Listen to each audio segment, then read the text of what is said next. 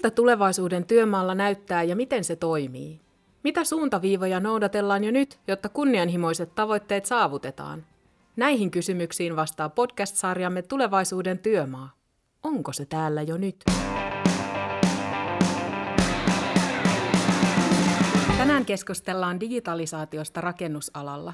Miten digihankkeita voi viedä eteenpäin? Mitä on jo olemassa ja mihin suuntaan ala on menossa?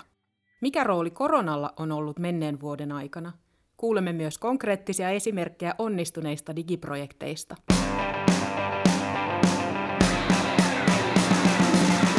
Tervetuloa kuuntelemaan podcastia rakennusalan digitalisaatiosta. Mun nimi on Tomi Anttila ja toimin kehityspäällikkönä Ramirentillä. Ja mukana täällä on sitten Kirahubista Teemu Lehtinen ja Tammisen Tero sitten tuotehallinnosta Ramirentiltä myös. Jees, tervetuloa munkin puolesta. Mä oon tosiaan Tammisen Tero ja, ja tota, toimin tuotepäällikkönä meidän Ramismart-tuoteryhmässä, Ramismart-palveluissa ja, ja tota, toiminut tässä hommassa semmoinen viitisen vuotta eri Ramirentin digitaalisten palveluiden osalta kehittämässä ja myymässä ja kouluttamassa ja, ja tota, nähnyt sitä kautta pikkasen tätä, tätä toimintaa ja niitä kehityskohteita ja tämän rakennusalan tilaa tätä konevuokraamon näkökulmasta. Joo, moikka kaikille. Mä oon Teemu Lehtinen Kirahubista ja tosiaan ollaan tämmöinen yleisyydellinen yhdistys tässä kentässä vauhdittamassa rakennetun ympäristön kestävää digitalisaatiota laajasti. Ja, ja meidän tausta oikeastaan tuossa edellisen hallituskauden Kiradigi-hankkeessa, jossa tehtiin yhdessä ympäristöministeriön kanssa 139 digikokeilua melkein 600 yrityksen ja organisaation kanssa tässä kentässä.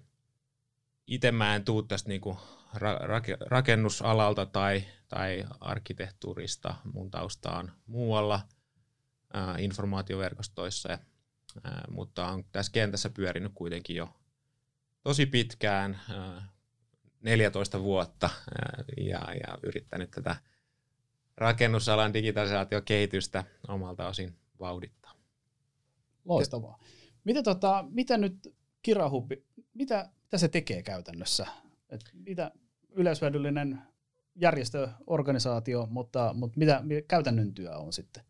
Joo, eli meillä on, tehdään paljon kaikenlaista. Meillä on pieni kolmen hengen tiimi, mutta me, meillä on kyllä kädet täynnä hommia koko ajan, eli Eli meillä on oikeastaan kolme päätehtävää. Yksi on tehdä tämä koko rakennetuympäristön ekosysteemi, toimiala, kaikki ne toimijat ja ratkaisut ja, ja uudet ratkaisut ja se kehitys läpinäkyvämmäksi kentälle, jotta olemassa olevat toimijatkin voisivat paremmin ymmärtää, että millaisia muita toimijoita tässä on mukana, mistä voisi löytyä niitä uusia kumppanuuksia, joiden kanssa sitten lähtee uudistaa ää, prosesseja tekemistä.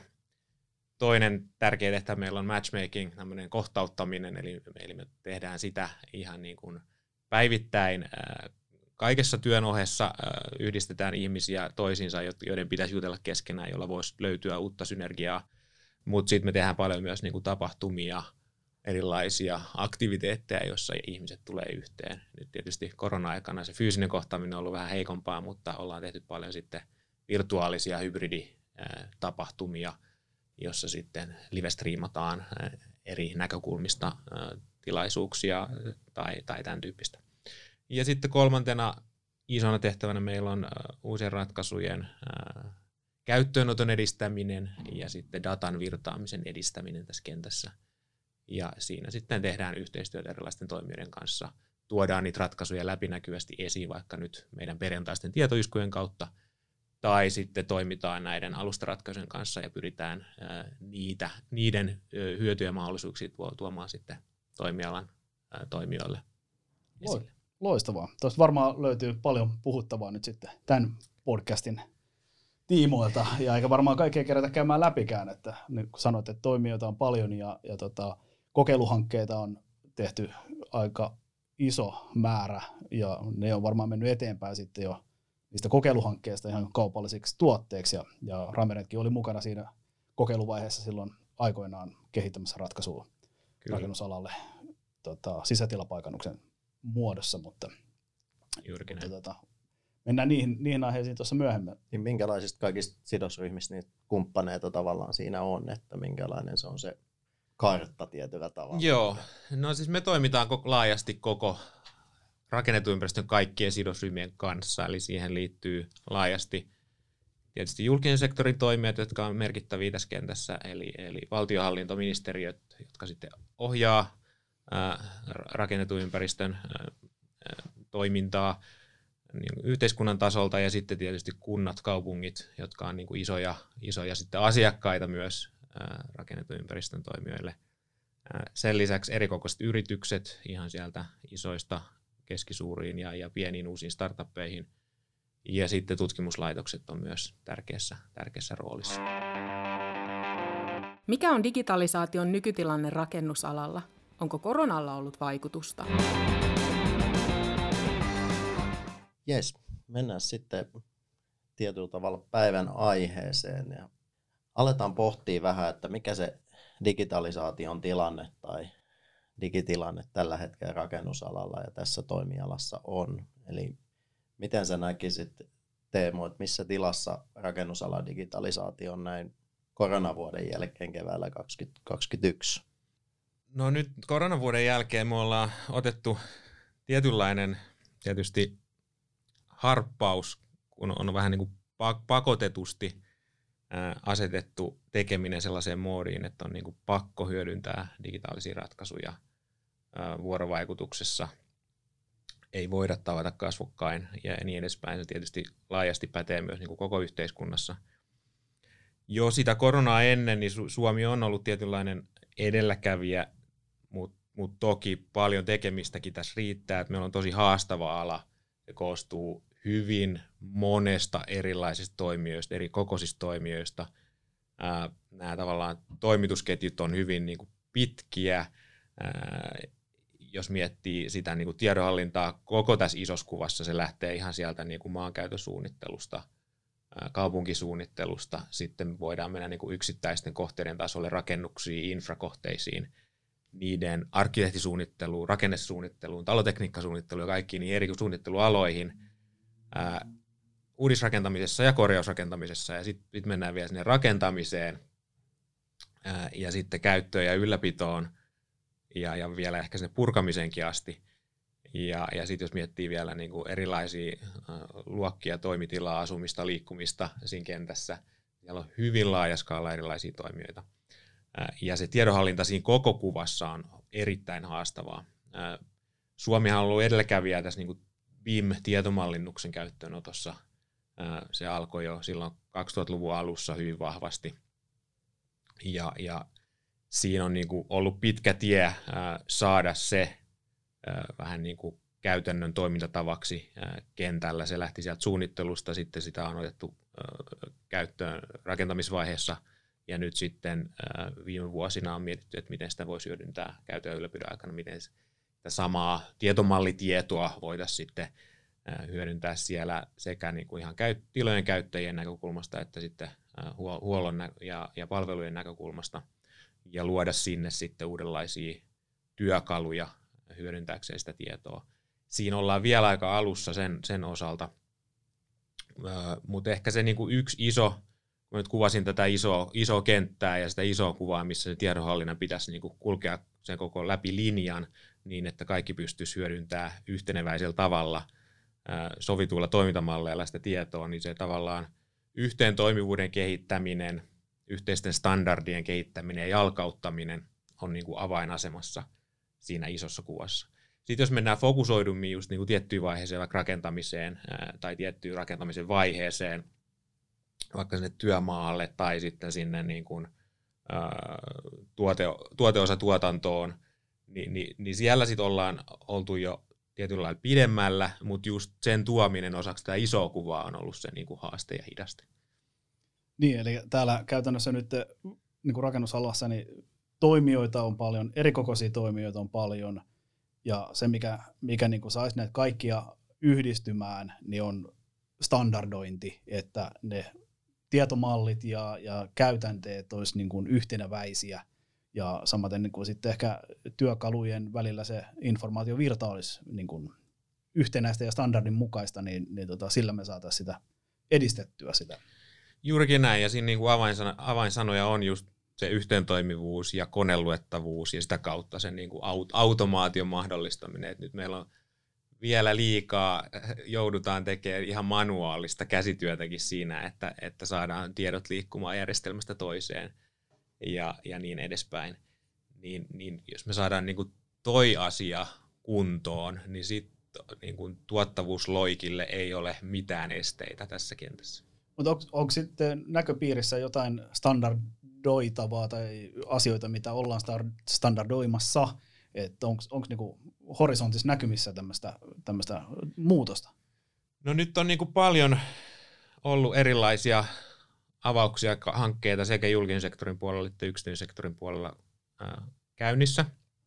Jos miettii tuota julkisen sektorin puolta, ää, niin siellähän se niin tilanne on ollut Suomessa silleen haastavaa, että meillä on tota 310 kuntaa, jotka sitten vähän niin kuin omalla tavallaan hallinnoi sitä omaa rakennettu ympäristöön liittyvää tietoa. Et siellä on tietysti rakennuslupaprosessit on niin kuin yksi, missä sitä tietoa syntyy ja tuotetaan. Ja, ja sitten erilaiset rekisterit sekä kaavoitukseen että rakennuksiin liittyen, missä sitä ylläpidetään. Ja, ja sitten meillä on tietysti valtio- ja ympäristöministeriö niin kuin ohjaamassa sitä mutta he, heille ei ole, heillä on ollut se yksi haaste, että, että meillä on 310 kuntaa, jossa on vähän erilaiset tavat toimia. Ja, ja nyt niin kun ryhtihanke pyrkii sitä puolta ää, vakioimaan, ja, ja siihen liittyy oikeastaan tämmöinen aika iso yhteentoimivuusharjoituskin. Meillä on yhteentoimivuuden yhteistyöryhmä käynnistetty Suomessa, missä on myös sitten yksityinen sektori mukana. Eli sen, sen ryhmän avulla nyt koordinoidaan sit sitä yhteentoimivuustyötä ja sitä standardien, kansainvälistenkin standardien jalkauttamasta ja käyttöönottoa laajasti Suomessa kaikissa kunnissa koko yhteiskunnan tasolla. Eli, eli sitä työtä tehdään siellä. Ja sitten osana sitä ryhtihanketta, niin ympäristöministeriö, tai itse asiassa Syken, Syken johdolla ollaan sitten kehitetty myös tämmöistä uutta rakennetuympäristön tietojärjestelmää, jossa sitten jatkossa kaavatiedot ja rakennustiedot, julkisten rekisterien tiedot niihin liittyen on, on sitten vakioidusti ja helposti hyödynnettävissä kaikille. Eli, eli se on niin kuin yksi semmoinen iso, iso kehitys, joka on käynnissä. Kaavoitusvaiheessa ja, ja tota, siinä rekisterissä olevista tiedoista on, on niin kuin tulossa julkista tietoa ja standardin mukaista tai, tai yhdenmukaista tietoa sitten. Juurikin näin, että et kyllähän ne niin kuin julkista tietoa on jo, mutta et ne on sitten eri kuntien järjestelmästä vähän niin kuin hajanaisesti saatavilla. Et jatkossa sitten, jos on vaikka yritys, joka, jolla on toimintaa useassa eri kunnassa, jotka haluaisi vaikka miettiä, että, että mihin ne nyt seuraavaksi vaikka lähtisi rakentamaan jotain toimitilaa tai jotain tehdasta tai jotain muuta, niin ne voisi helposti saada tavallaan kaikkialta sen tiedon ja tehdä nopeasti niitä analyysejä, mikä vaikuttaa mihinkin ja näin edespäin. Kyllä. Miten, onko sitten niin kuin ihan rakentamiseen vastaavanlaista vakioimista niin näkyvissä, että, että tuota, tietovirtoja siellä rakentamisessa ja rakenta, rakennusprosessissa niin saataisiin. Joo. No sitten mennään enemmän tänne niin kuin tietysti yksityisen sektorin puolelle ja, ja alan, alan omiin käytänteihin. Et, et tuohon tietysti liittyy se julkisen sektorin rakennuslupaprosessi ja sen kehittäminen, ja, ja nyt sitäkin ollaan kehittämässä vahvasti tietomallipohjaiseksi. Eli nyt kun ala on jo aika pitkään toiminut tietomallipohjaisesti suunnittelussa rakentamisessa, niin ehkä tuo rakennuslupaprosessi on se niin kuin viimeinen saareke siinä, joka nyt tuo sen puuttuvan palasen, jotta tämä kokonaisuus voi täysin toimia tietomallipohjaisesti, ja se tuo sitten taas niin kuin oman, oman tota, mahdollisuutensa siinä niin kuin tuottavuuden parantamisessa. Mutta tota, alan näkökulmasta oikeastaan rakentamiseen liittyen, niin, niin yksi näkökulma tuohon on, on sitten, siellä on paljon erilaisia hankkeita käynnissä. Yksi näkökulma on tuon niin tietomallinnusprosessin eh, vakioimiseksi on, on sitten nämä niin kuin alan yhteiset tietomallivaatimukset, joita nyt ollaan päivittämässä. Eli, eli se tulee liittymään myös sitten siihen rakentamisvaiheeseen, eli, eli sen käytäntöjä ollaan nyt tarkentamassa ja päivittämässä ja tavallaan vakioimassa yhteisesti. sen lisäksi siellä on näillä erilaisilla alustahankkeilla niin kuin vaikka nyt Platform Trust, erilaisia hankkeita käynnissä tähän rakentamisen vaiheeseen liittyen. Eli, eli miten me voidaan alkaa ottaa haltuun koko sitä tuotantoprosessia niin, että se tieto, tieto sitten liikkuu vakioidusti ja on kaikkien sidosryhmien hyödynnettävissä.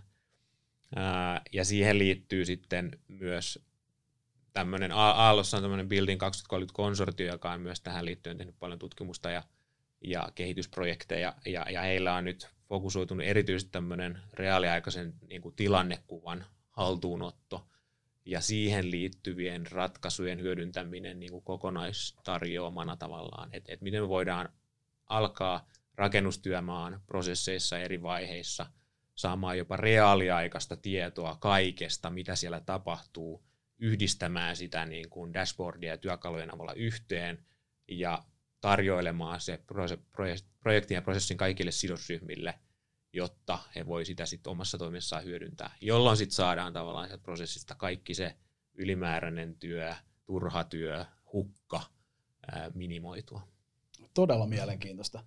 Ja tämä on tämä visuaalinen johtaminen yksi, yksi niinku semmoisista trendikkäästä sananparsista tällä hetkellä, että siihen, siihen tuntuu aika moni panostavan tällä hetkellä, että pystytään sitä niin kuin, tilannekuvaa johtamaan sitten visuaalisin keinoin. Tietojohtaminen rakennusalalla. Onko meillä siihen tarvittava tieto? Kannattaako omasta datasta pitää tiukasti kiinni vai olisiko sen jakamisessa järkeä? Tietojohtaminen, että saataisiin nimenomaan sen tiedon avulla. Miten, miten se sun mielestä niin kuin rakennusalalla tällä hetkellä tavallaan to, toteutuu ja, ja voisiko se toteutua paremminkin tietyllä tavalla? Onko meillä se tieto, minkä avulla me pystytään sitä tietojohtamista viedä eteenpäin? Kyllä se niin kuin on kehittynyt tosi hyvin. Siellä on ää, monet firmat on tehnyt tosi paljon niin kuin omaa kehitystä. Ne on alkanut ottaa sitä dataa haltuun, ne on alkanut kerää kaikista omista projekteistaan sitä dataa ja alkanut niin kuin toteuttaa erilaisia malleja sen, sen tietojohtamisen niin kuin toteuttamiseksi. Siellä on syntynyt just näitä erilaisia dashboardeja eri näkökulmasta. Tuossa niin korona-aikana aika nopeasti moni firma kehitti myös niin koronadashboardin, eli, eli miten hallitaan niin kuin työmaata tässä niin kuin koronatilanteessa ja, ja just, just niin kuin minimoidaan ne riskit siellä. Eli, eli siinä mielessä on ollut nähtävissä tosi hyvää kehitystä. Se ehkä mitä siinä voisi vielä tehdä enemmän, on, on se niin kuin laajempi näkökulma, ettei se jää vaan sen yksittäisen yrityksen sisälle, vaan se ulottuu myös niin kuin projektiin muihin sidosryhmiin ja muihin yrityksiin, niihin kumppaniyrityksiin, ää, se datan hyödyntäminen. Ja ehkä sitten vielä laajemmin, ei vain yksittäisen projektin sisälle myöskään, vaan, vaan sitä dataa voidaan hyödyntää myös niin kuin muissa projekteissa. Puhutaan niin kuin projektien välisestä oppimisesta. Eli, eli miten voidaan niin kuin tuoda nämä niin kuin, tavallaan datapuulit enemmän ja enemmän oikeastaan kaikkien hyödynnettäväksi jollain yhteisillä pelisäännöillä.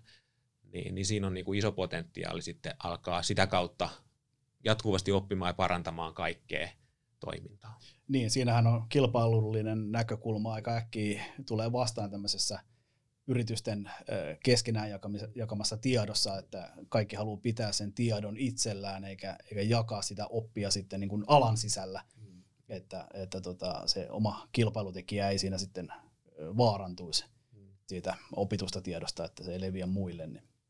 Se, on, se on just näin, että se on vaan tota, se on ehkä tässä tavallaan tie, tiedonhallinnassa ja, ja digitalisaatiokehityksessä niin vähän ehkä vanhentunut ajatusmalli, koska, koska sitten se niin kun tiedon arvo vaan lisääntyy ja sen käytettävyys vaan lisääntyy, kun sitä pystyy yhdistelemään ja jakamaan laajemmin siinä kontekstissa. Ja toisaalta sitten tietysti, jos miettii vaikka projekti, projektin näkökulmaa, niin, niin se ajattelu ehkä sitten projektin tasollakin johtaa vaan niin projektin osaoptimointiin, jolloin tavallaan kuitenkin pitäisi päästä semmoiseen malliin, missä mietitään projektin parhaaksi ajattelua, jolloin kaikki, kaikille sidosryhmille olisi arvokasta saada se projektin kannalta tärkeä tieto hyödynnettyä. Et, et ehkä sitten tuosta isommasta näkökulmasta se on just näin, että siinä tietysti jokainen yritys miettii kohdaltaan sen, että, että mikä on itselleen se paras toimintamalli toimia ja, ja, ja mistä sitä kilpailuetua sitten lähdetään hakemaan ja mistä ehkä löytyy sitä yhteistä hyvää.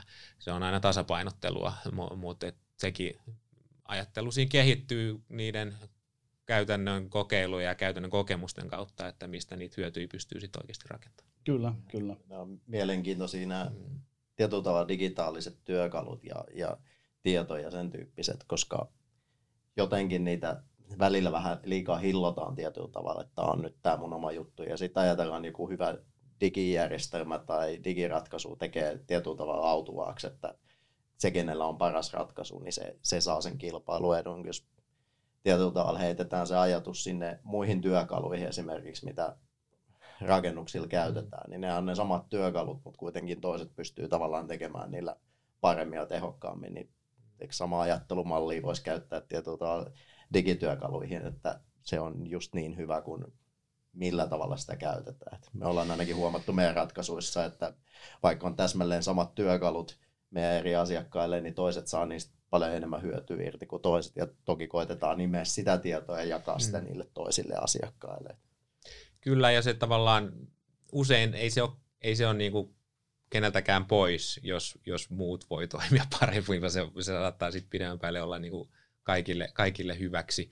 Ja, ja ehkä just sen ajatus siitä, että, että, tota, että mistä se kilpailu etu sit tulee, että et, et halutaanko kilpailla siinä niin kuin datan tasolla vai siellä niin kuin palvelujen ja ratkaisujen tasolla ää, vai, ja mahdollistaa sillä niin kuin laajalle datan hyödyntämiselle kaikille paremmat mahdollisuudet ja ehkä just sen yhteentoimivuuden kautta ja yhteistarjoamien kautta niin kuin laajemman markkinapotentiaalin yhdessä, jolloin me ehkä päästään just niin kuin siihen tilanteeseen, että et hei, kun me ollaankin tämmöisessä ekosysteemissä, jos me jaetaan sitä dataa ja rakennetaan sen päälle erilaisia palveluita, jotka luo sitä lisäarvoa, niin tämä ekosysteemi on jo meille niin kuin markkinapaikka.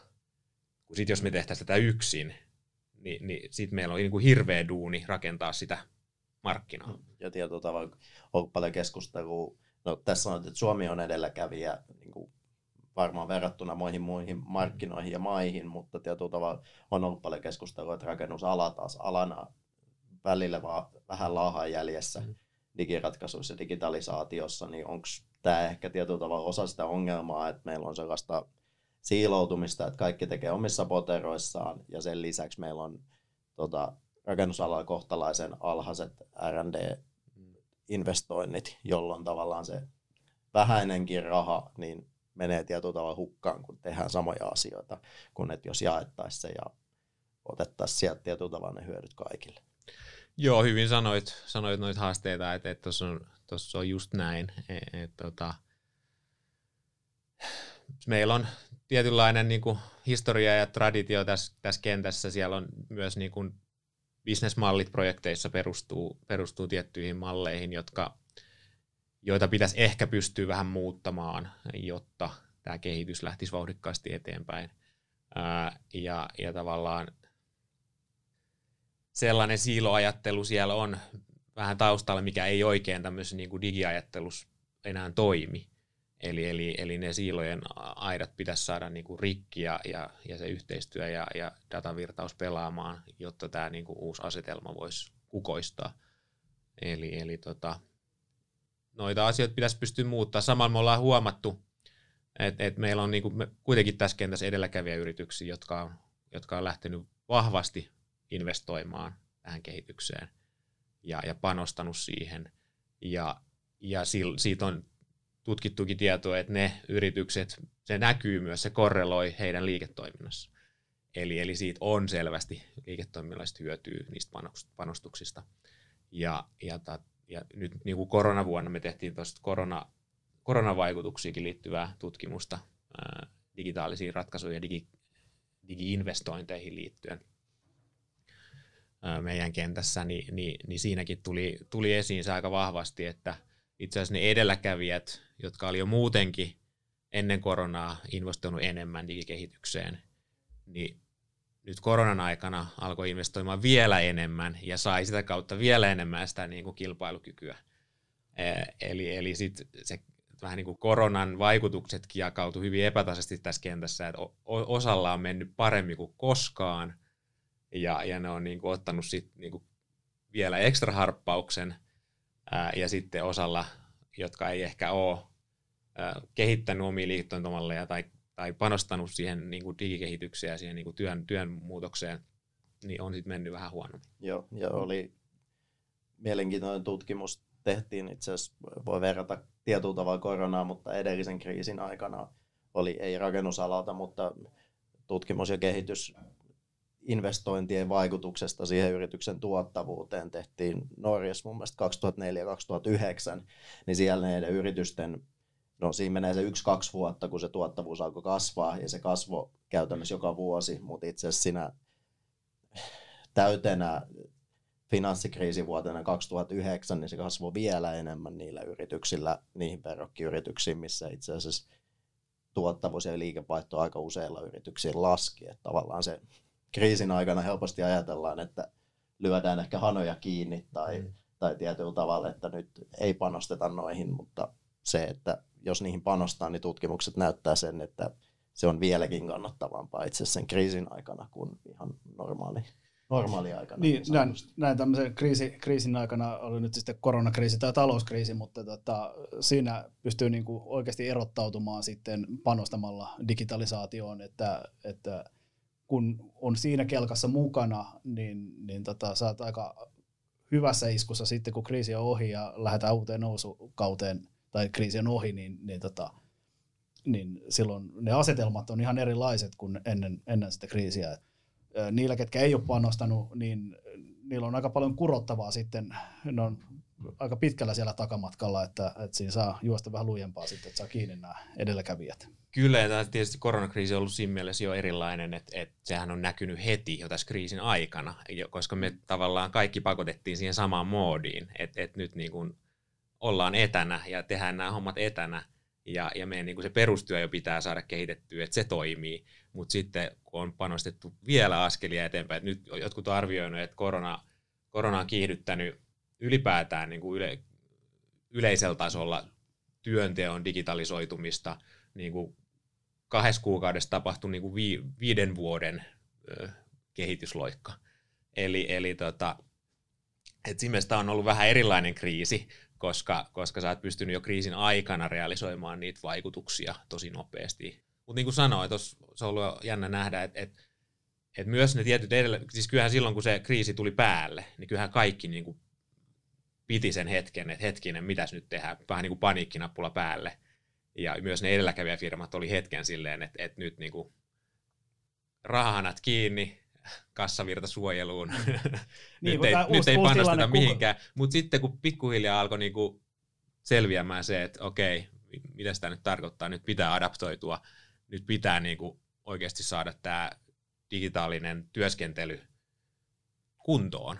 Miksei me nyt panostettaisiin sitten vielä vähän enemmän siihen ja saada niinku oikeasti se niin, tähän on ollut todella haastava tilanne siinä mielessä, kun kukaan ei koskaan ole elänyt tämmöistä tilannetta ja kukaan ei tiedä, miten markkina reagoi tähän tilanteeseen, että se alkusokki oli ja silloin pistettiin ne kirstut ja rahahanat kiinni, mutta kun nähtiin, että maailma kulkee eteenpäin, että täytyy vaan tehdä asiat toisella tavalla ja se digitaalinen tapa on ollut nyt se, niin kuin, mikä on niin kuin ollut se toinen tapa, niin se on, se on niin kuin ollut aika iso, iso tota, muutos koko alalla. Voiko rakennusalan yritys jättäytyä täysin digitalisaatiokehityksen ulkopuolelle? Kuka yrityksille esittää vaatimuksia digitalisaatiosta? Tuossahan oli tota RTn tutkimus 2020 tehty, Joo. niin 20 prosenttia rakennusalan yrityksistä ei panosta digitalisaation ollenkaan.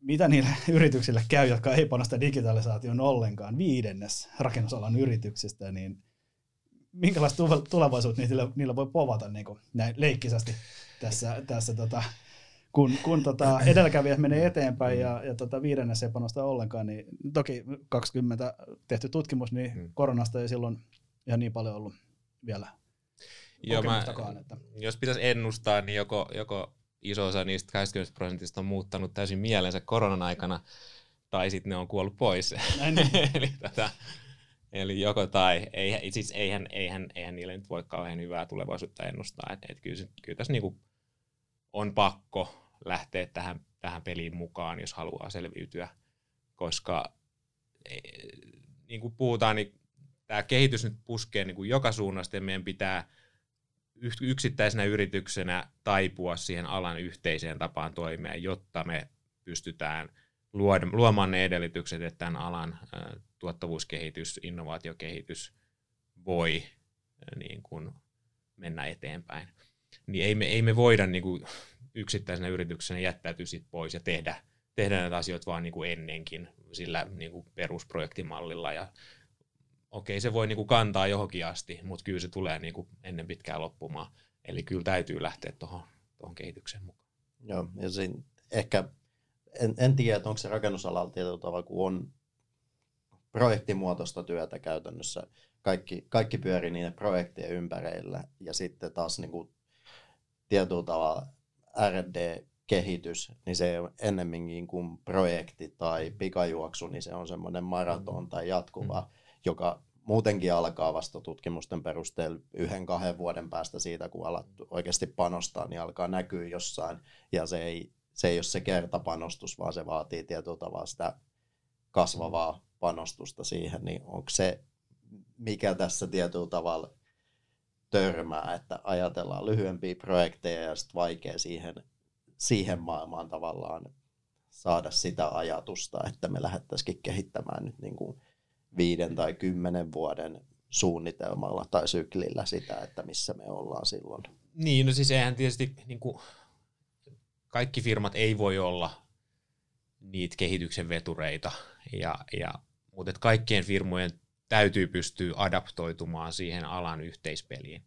Eli, eli kyllä siellä niin kuin pitää ottaa käyttöön ne yhteiset tavat hallita sitä tietoa. Oli se sitten tuotetieto, tuotetietoa siellä prosessin eri vaiheissa, äh, suunnittelutietoa, äh, S-build-tietoa, mit, mitä hyvänsä. Ni, niin kyllä mun niin kuin yksittäisen yrityksen täytyy pystyä kehittymään niin, että mä pystyn palvelemaan niitä kumppaniyrityksiä, sitä niin kuin regulatorista prosessia ja, ja niitä niin kuin hankkeen loppuasiakkaita niin, niin hyvin kuin, kuin tavallaan mahdollista. Mutta tässä, tässä nyt, kun tota, kaikkien yritysten pitäisi, pitäisi tähän niin kun digitalisaatioon lähteä, niin se, että mistä se lähtee liikenteeseen, niin sehän on hyvin usein se tilaaja. Mm. Mistä, eli tilaajan vaatimukset asettaa vaatimukset sitten pääurakoitsijalle, jonka vaatimukset, niin kuin, joka asettaa vaatimukset sitten aliurakoitsijoille oli kyse sitten raportoinnista tai työn edistymisestä tai, tai mikä tahansa se nyt sitten onkaan se asia, niin, niin tota, mitä sä näet tämän niin kuin tilaajan roolin tässä niin kuin kokonaisuudessaan niin kuin digitalisaatiossa, että, että onko, onko tilaajat kantanut vastuunsa digitalisaation edistämisestä? No joo, se on silleen iso kysymys, että, että totta kai tilaajan rooli on tosi tärkeä. Ja, ja meillä on esimerkkejä jo niin kuin vahvoista tilaajista, niiden roolista kehityksen edistäjinä Suomessakin tuon tietomallikehityksen myötä. Meillä Senaatti-kiinteistöstä aikoinaan, Senaatti-kiinteistöstä alkoi vaatia aikoinaan tota, tie, tietomallisuunnittelua kaikissa niiden hankkeissa, yli miljoona euro hankkeessa 2007, ja teki sit sitä tue, sen tueksi ensimmäiset tietomallivaatimukset, ohjeistuksen oikeastaan hankkeisiin, joka sitten toimi pohjana näihin meidän kansallisiin tietomallivaatimuksiin. Yle, YTV, yleiset tietomallivaatimukset, jota nyt kehitetään tai päivitetään, päivitetään tässä, niin, tota, niin totta kai tilaaja on isossa roolissa, ja, mutta sitten jos miettii niin kuin laajasti erilaisia tilaajia, niin sielläkin on tietysti erilaista kyvykkyyttä ja osaamista lähtee vaatimaan niin kuin uusinta uutta ja, ja, ja uusilla toimintatavoilla asioita yksi sellainen iso muutos esimerkiksi projekti bisnesmalliin on ollut tämmöiset allianssihankkeet, integroitu projektitoimitushankkeet, jotka ehdottomasti vaatii sen valveutuneen tilaajan, että se haluaa semmoiseen lähteä ja sellaista tilaamaan. Ja osaa tilata. Niin ja osaa tilata, kyllä. kyllä. Et sit sen tueksi on, on, on luotu ohjeistuksia, nyt vaikka rakennustiedon RT-korttikin on luotu niin kuin allianssihankkeisiin, hankkeiden tilaaja, tilaajille ja näin. Eli, eli me tarvitaan sitten niin kuin jotta ne asiat skaalautuu, niin totta kai niin kuin tukirakenteita ja ohjeistuksia ja, ja, ja muita. Ja, ja sitten me tarvitaan sitä rohkeutta sieltä tilaa ja päästä niin kuin lähteä tekemään uudella tavalla, eikä vaan niin kuin ennenkin. Se vaatii myös sitä kokeilua. Mm, kyllä. Et, nämähän ei ole koskaan niin kuin digihankkeet tai uudet toimintamallit ylipäänsä, mm. niin nehän ei ole niin kuin pomminvarmoja. Että ne, nyt kun tehdään näin, niin tuota, maailma kyllä. muuttuu. Että ne, niissähän on niin kuin ulottuvuutena se, että sallitaan myös se niin kuin epäonnistuminen ja mm niin kuin, mikä on ehkä rakennusalalla vähän sellainen vieras käsite, mm. että, mm. että sallitaan epäonnistua, mutta, mutta että siellä pitää kokeilla niitä uusia malleja ja, ja niin kuin muuttaa sitä sitten lennossakin, että, että jos Kyllä. huomataan, että se ei toimi, niin Just näin, eli, eli tavallaan parhaimmillaan se projektin muoto, se bisnesmalli siinä projektissa kannustaa tämmöisiin asioihin jopa, ja sinne tavallaan on luotu tilaa myös niille uusille kokeiluille ja epäonnistumisille ja oppimiselle. Ää, Mä oon itse aikoina tutkinut näitä integroitu projektitoimitushankkeita maailmallakin, ja, ja siellä on niinku luotu ihan mekanismit sille, että koko ajan jo, joka vaiheessa haetaan niinku parhaita ratkaisuja siihen hankkeen yhteen osa, osa-alueeseen. Kaikki mahdolliset erilaiset skenaariot tehdään, testataan niitä käytännössä, analysoidaan sen niin kuin osion vaikutusta siihen kokonaisuuteen eri näkökulmista, taloudellisesti, ekologisesti ynnä muuta, aikataulullisesti. Ja tehdään jatkuvaa tämmöistä analyysijumppaa ka- joka vaiheessa ja sitten ylläpidetään vähän semmoista niinku innovaatiologia siitä, että et, et mikä on toimi, mit, mitä päätöksiä on tehty, mitä on valittu, miksi, miksi on valittu perustuen näihin analyyseihin. Ja se on johtanut äärimmäisen hyvin tuloksiin. Siellä on niinku pystytty tällä toimintamallilla parantamaan ihan älyttömästi äh, niin kuin projektin, pienentämään projektin kustannusta, nopeuttaa projektin aikataulua ja parantamaan sitä lopputuotteen laatua. Eli, eli tota, tämän tyyppistä tällaista ehkä dynaamisempaa jatkuvaankin kokeiluun ja analysointiin perustuvaa mallia, jos me saataisiin niin kuin enemmän vietyä hankkeisiin, niin, niin se voisi olla mielenkiintoinen vaikutus. Onko loppuasiakkaalla eli asukkaalla tai toimitilan käyttäjällä vaatimuksia rakennusprojektille? Miten yritykset siihen reagoivat ja onko muutoksia näkyvissä?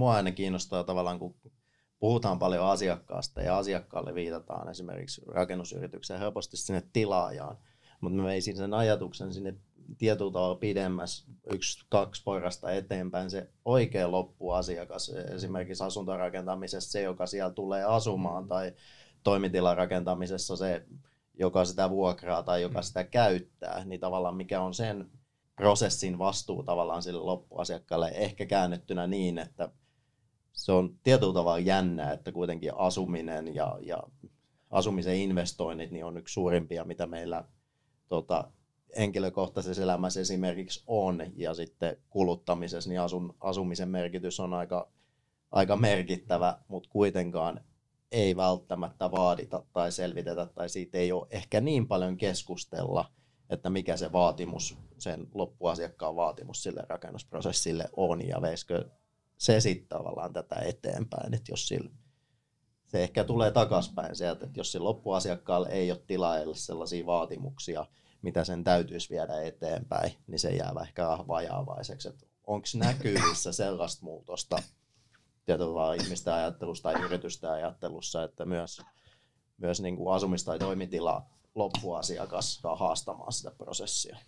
Ehdottomasti niin kuin erityisesti keskusteluissa ja ehkä tietynlaisissa toimintamalleissa tietysti puhutaan nyt paljon niin kuin tähän liittyvästä niin kuin palvelumuotoilustakin, mutta on, on niin kuin se käyttäjän, käyttäjä näkökulma ja, ja loppuasiakasnäkökulma tullut, tullut niin kuin vahvemmin mukaan. Siinä on tietysti omat haasteensa, usein ne loppukäyttäjät ei välttämättä ole tiedossa silloin, kun niitä hankkeita niin oikeasti suunnitellaan ja jopa rakennetaan, ne, ne selviää vasta myöhemmin.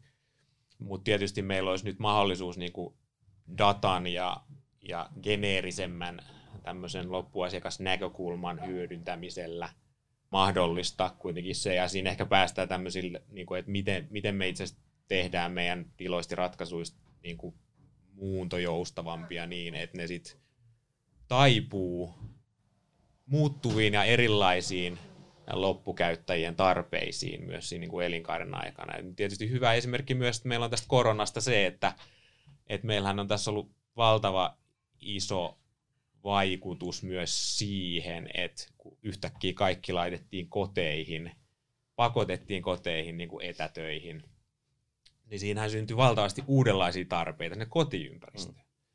Ja, ja sitten yhtäkkiä niin kuin kodinkin suhteen paikka menetti merkityksensä. Mm miten me oikeasti rakennetun ympäristön toimijoina ja tämän arvoketjun toimijoina voidaan ehkä ketterämmin mukautua ja lähteä tuomaan uusia ratkaisuja näihin uusiin muuttuviin tarpeisiin, oli se sitten asumisessa tai, tai toimitiloissa tai, tai missä hyvänsä, niin se on ehkä se niin kuin iso kysymys. Se on tiedostettu selvästi, siitä keskustellaan tosi paljon, se tulee esiin enemmän ja enemmän, mutta tota, se, että miten se oikeasti ratkaistaan, niin se ei ole ihan helppo asia. Mm. Joo, mutta se on mielenkiintoista tavallaan, että kun tätä älykkään asumisen ja älykkäiden ratkaisuiden dilemmaa, että miksi niitä ei tehdä enemmän ja enemmän, niin voi lähteä ratkaisemaan kummasta tahansa päästä, että tuleeko se trendi ensin sinne tavallaan alalle, että rakennusalalla aletaan tekemään, se ehkä näyttää, että se on vähän ollut turha hidasta, niin pitäisikö enemmän panostaa sinne, että ihmiset osais vaatia ja pystyisi vaatimaan. Ja vaikka ei sano, että mä en ehkä itse näe sitä niin ongelmaa, että se varsinainen asukas tai se loppuasiakas käyttäjä ei ole tiedossa, koska jos ne trendit veisi siihen suuntaan, että tämän kaltaista halutaan enemmän ja enemmän, niin silloinhan sen tyyppistä palvelua niin kuin muilla, muilla aloilla esimerkiksi tulee, että se aika usein lähtee siitä kysynnästä tietyllä tavalla ja se kysyntä ohjaa sitä, että minkä tyyppistä tuotetta tai palvelua to- tuotetaan. Kyllä se, siis toi on ihan mielenkiintoinen toi niin kuin älykotiajattelu ja sit, jos miettii vaikka meidän taloyhtiömaailmaa, niin, niin se niin kuin oman huoneiston, kodin kehittäminen nyt vaikka älykkäämmäksi tai ylipäätään mitä hyvänsä lisäominaisuuksia sinne haluaisi tuoda, niin ei se aina ihan helppoa. Kaikille pitää niin kuin saada se taloyhtiön lupa ja, ja käydä ne prosessit läpi ja, ja ihan kaikkeen se ei sitten taivu. Ää, et, tota, et toskin voisi olla mahdollisuuksia niin kun tuo, tehdä se helpommaksi sille ää, loppukäyttäjälle. Ja koska siinä kuitenkin pääasiallinen tavoite on vaan lisätä sitä omaa niin asumisen viihtyvyyttä ja, ja e-, elämän laatua. Ja, ja varmasti kaikilla on se sama tavoite myös sillä niin kuin taloyhtiöllä. Niin tota, miksei sitten vähän niin mietti sitä sen niin kuin osakkaan asujan näkökulmasta. Ja siinä voisi olla niin kuin potentiaali kehittää sen ympärille ihan tämmöistä niin kukoistavaa markkinapaikkaakin. Et, et, eh, ehkä se niin kuin nykyajattelu menee vähän semmoista one size fits all ajattelua taloyhtiöissäkin, että et annetaan niin kuin kaikille asunnoille ja kaikille asukkaille, osakkaille ne niin kuin samat vaihtoehdot asioissa. Jos nyt vaikka miettii, että miten vaikka nyt sitä niin kuin tiedonhallintaa tai taloyhtiön tiedonvaihtoa ja, ja, ja millaiset mahdollisuudet sitä on tehdä. Siellä on yleensä se joku nettiportaali, mm. joka on vähän vaikeasti käytettävissä ja siellä sitä kautta pitää toimia ja saada se tieto ja tehdä ne ilmoitukset. Vois, voisiko meillä joku päivä olla esimerkiksi sellainen maailma, missä kukin asukas saisi itse päättää, millaisen palvelun kautta se tekee sitä. Että se voi olla joku just sulle sopiva kännykkääppi, jonka sä saat App Storesta ladattua, ja se sieltä sit on yhteys sen taloyhtiön siihen datamassaan ja se toimii se homma. Joku toinen asukas vaikka naapurissa voi valita jonkun toisenlaisen palvelun. Mm. Miksei se voisi olla tällaista?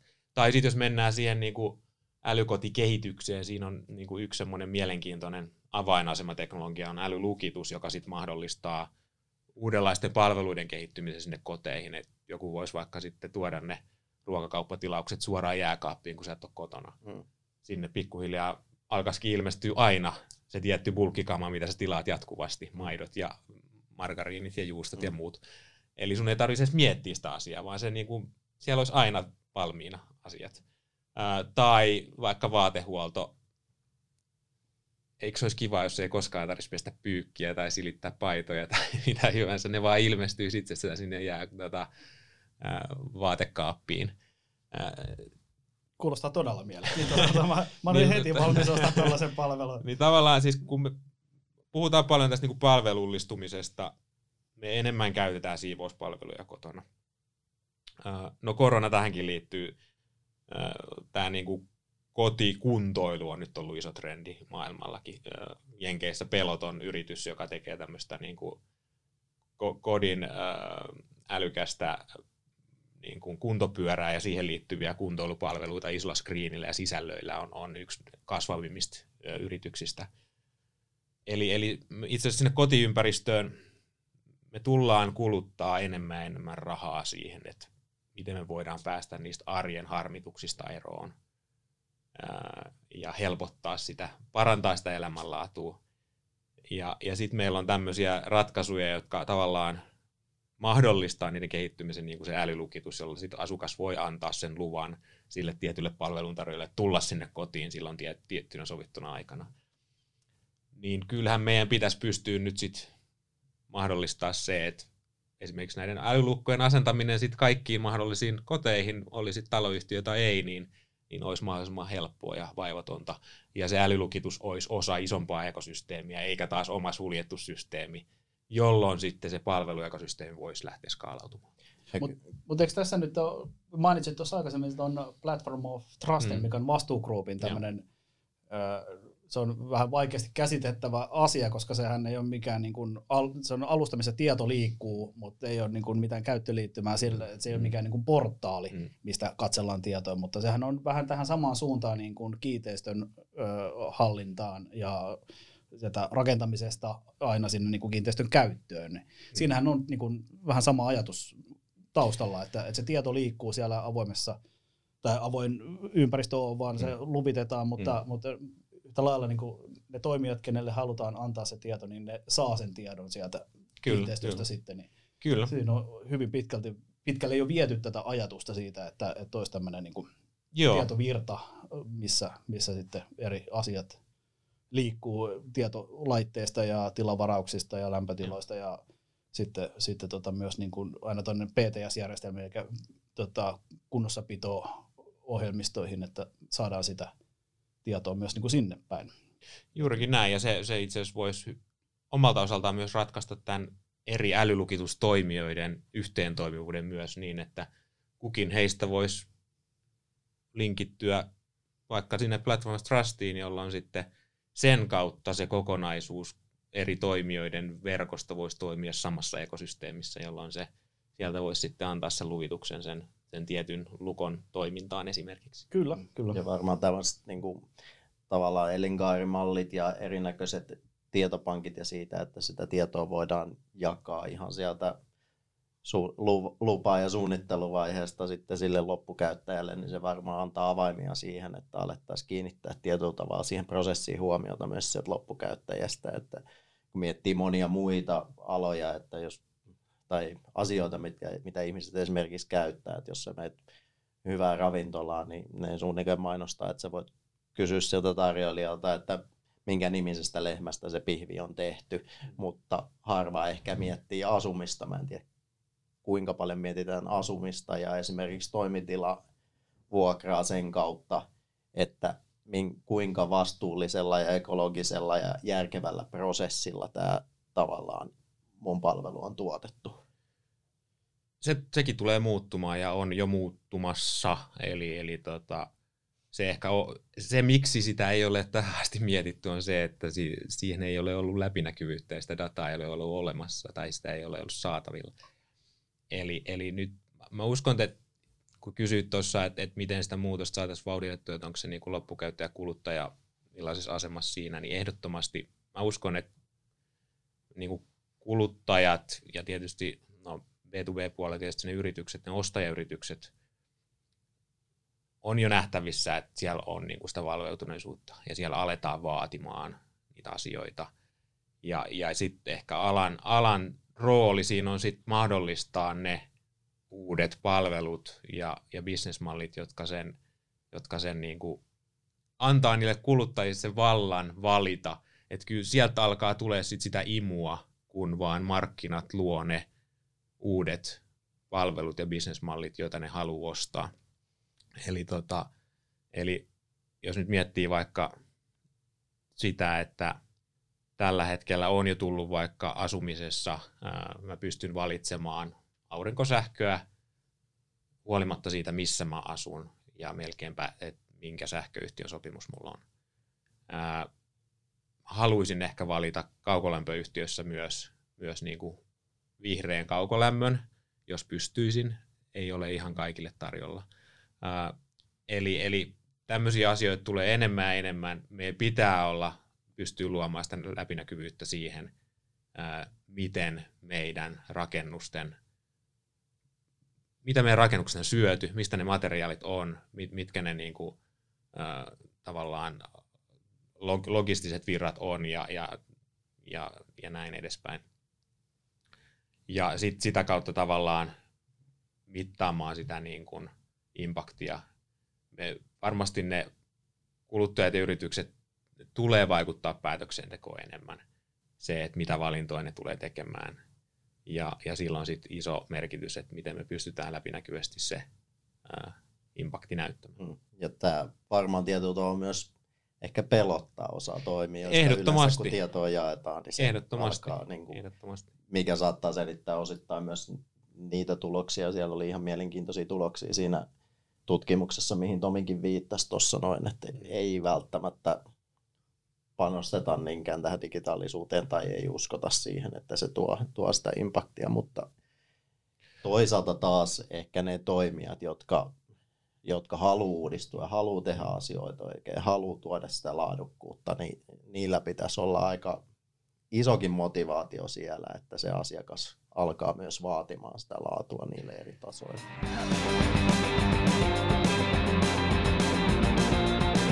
Myös tiukempi regulaatio ohjaa rakennusalan digitalisaatiota, vaikka taustalla on usein asiakasvaatimus. Imagoasioilla on myös merkitystä.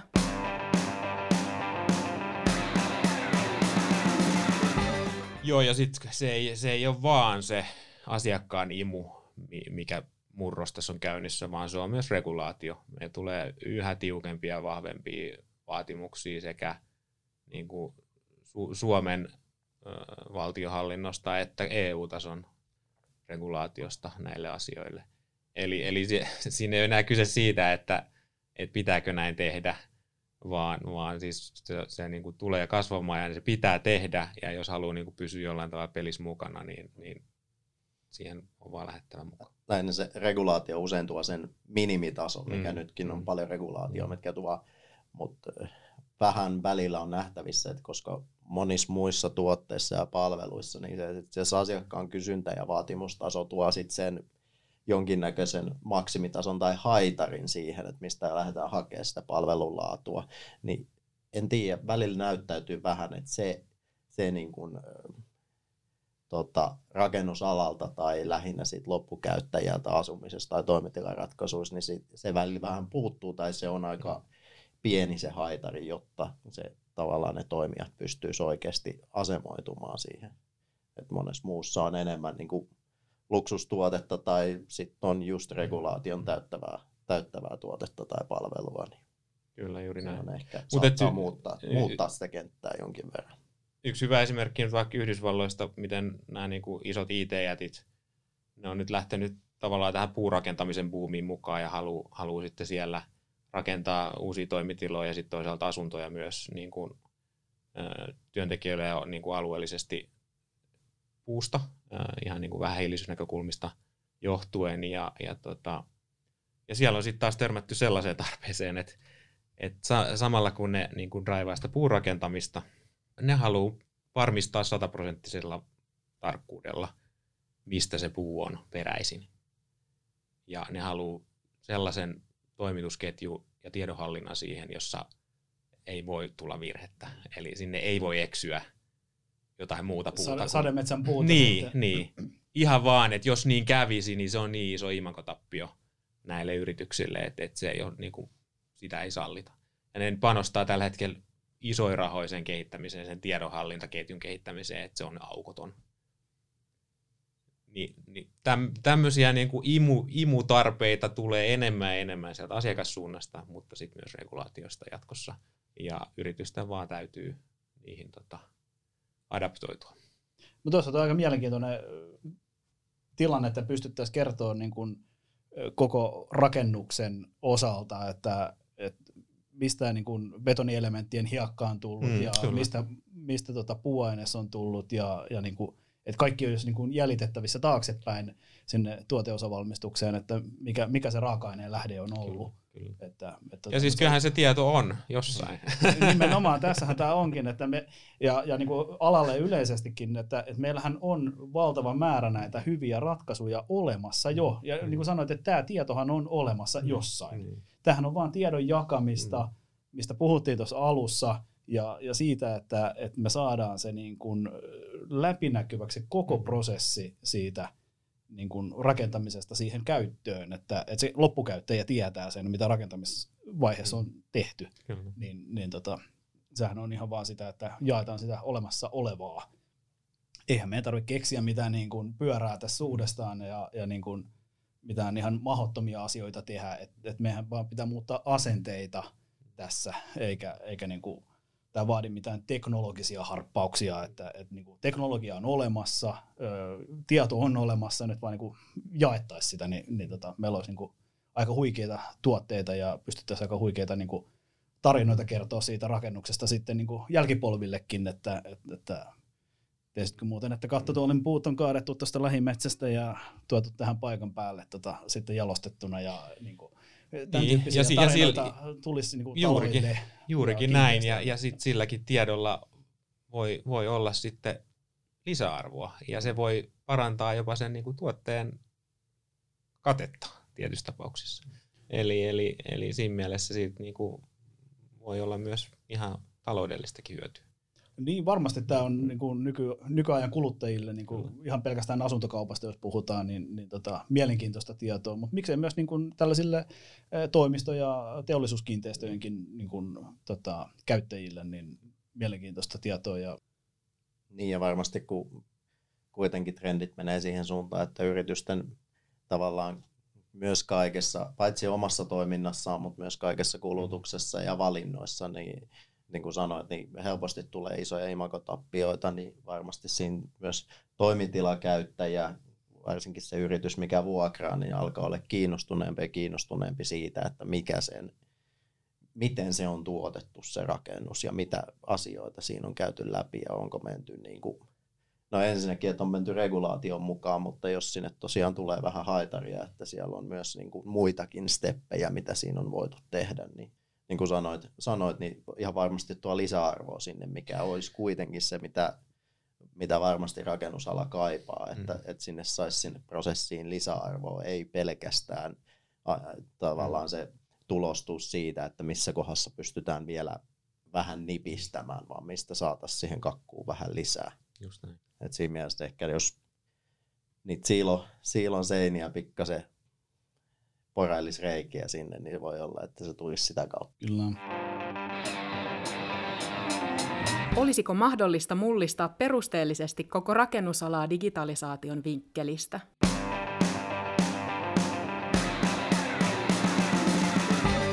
Tuossa nyt kun on puhuttu näistä, että on, on olemassa olevia ratkaisuja ja on, on erinäköisiä hankkeita menossa ja, ja huikeita juttuja on, on tehty jo ja on tulossa, mutta onko niinku alalle, rakentamisen alalle niinku digitalisaation näkövinkkelistä, niin näetkö että on edes mahdollista, että tulee joku toimija, joka räjäyttää pankin joku päivä niin kuin Uber teki kuljettamiseen tai Spotify teki äänitebisnekselle tai niin kuin Mm. vastaavaa, että, että, että onko tämä edes sellainen ala, minkä, minkä pystyy niin kuin vastaavalla tavalla tota, muuttamaan mm. niin kuin juuria myöten vastaavalla tavalla?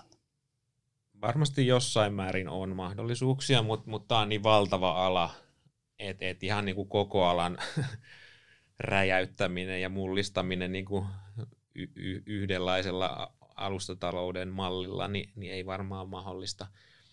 Mutta varmaan niin kuin osittain on, eli kyllä tässä niin kuin kentässä on mahdollisuuksia lähteä, lähteä tekemään ihan uudenlaista uudenlaisia bisnesmalleja, jotka, jotka sitten itse asiassa valtaa merkittävän osan markkinasta nyt vaikka toimitilapuolella tai miksei asumisessakin. Et varmasti se on mahdollista, että et ne ehkä perustuu sit just, puhutaan paljon tämmöisistä, niinku, no se tarve on nyt ehkä tullut ilmeiseksi myös tässä niinku korona-aikana, kun toimitilat on ollut vaikka tyhjillään.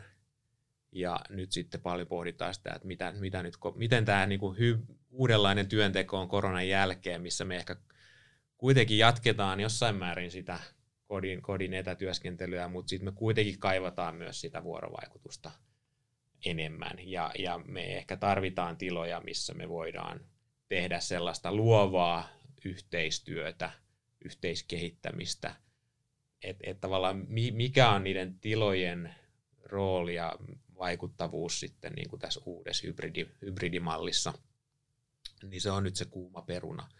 Ja sit, sitä kautta se luo niin kuin uudenlaisia mahdollisuuksia yritysten toimitilaratkaisuille. Eli, eli ehkä mä en enää yksittäisenä yrityksenä tarvitsekaan sitä pitkän vuokra-ajan kahta kerrosta tuosta rakennuksesta omalle, omalle henkilöstölle, vaan ehkä se voikin olla joku joustavampi malli, missä vaikka mä maksankin kuukausimaksua, ja sitten jos mun tarve vähän lisääntyy, niin mä saan se ensi kuussa vähän lisämaksulla sitä lisättyä joustavasti siinä ympäristössä, missä sitten ehkä muut vastaavat firmat jakaa mun kanssa osan siitä yhteistiloista tai jotain. Eli, eli tuon tyyppinen niin kuin kuukausimaksullinen joustavampi palvelumalli, missä otetaan niin elinkaaren tarpeet huomioon, niin varmasti niillä on paikkansa tietynlaisena mullistajana niin kuin toimitilabisneksessä. Tai, tai miksei myös tämmöisen, niin kuin puhutaan paljon asuminen palveluna ajattelusta, niin, niin siinä voisi niin kuin tietylle kohderyhmälle tietynlaisessa ympäristössä olla vähän vastaavaa mahdollisuutta. toinen näkökulma tuossa toimintapuolella on sitten se, että, että miten me niin kuin oikeasti, kun sitten taas, no se, siinä tulee tavallaan tämä vähähiilisyysnäkökulma myös ja, ja elinkaariajattelu, että, että tavallaan tehokkainta on se, että me, me pystytään olemassa olevat tilat hyödyntämään mahdollisimman täysipainoisesti, eli, eli miten me saadaan, eikä, eikä sitten tavallaan minimoida se niin kuin, uusi rakentaminen siinä. Niin miten me saadaan olemassa olevat vaikka nyt toimitilat maksimaaliseen käyttöön. Ja, ja siitä, siinä tullaan sitten tämmöiseen niin kuin ehkä digitaalisiin alusta, alustatalouden ratkaisuihin, jotka sitten pystyy piirissään olevia tiloja ja, ja sitten käyttäjiä, jotka niitä tiloja tarvii, niin kohtauttaa ää, reaaliaikaisesti, optimaalisesti koko ajan. Eli, eli tota, siellä on sitten tavallaan jatkuvasti ne eri ajanhetkinä olevat tilat tarjolla tiettyihin, tiettyihin tarpeisiin ja sitten ne tarvitsijat on siellä, siellä niin kuin hakemassa niitä. Meillä on Suomessa hyvä esimerkki tästä jo tämmöinen Spacent-niminen yritys, joka, joka on tämmöistä lähtenyt tekemään. Niin näitähän oli tuossa mm. ennen, ennen koronaa oli tota, muutamia eri yrityksiä, jotka tämmöisiä yhteisötiloja yrityksille rupesi tarjoamaan ja, ja nyt varmaan korona-aika niitä kurittanut aika, aika lailla, että tota, kaikki on vetäytynyt koteihinsa, myös näiden tilojen tarvitsijat, niin tota, aika näyttää sitten, että mitä niille tulee käymään, että kasvaako ne sitten räjähdysmäisesti tämmöisten tilojen tarve ja, ja tarjonta.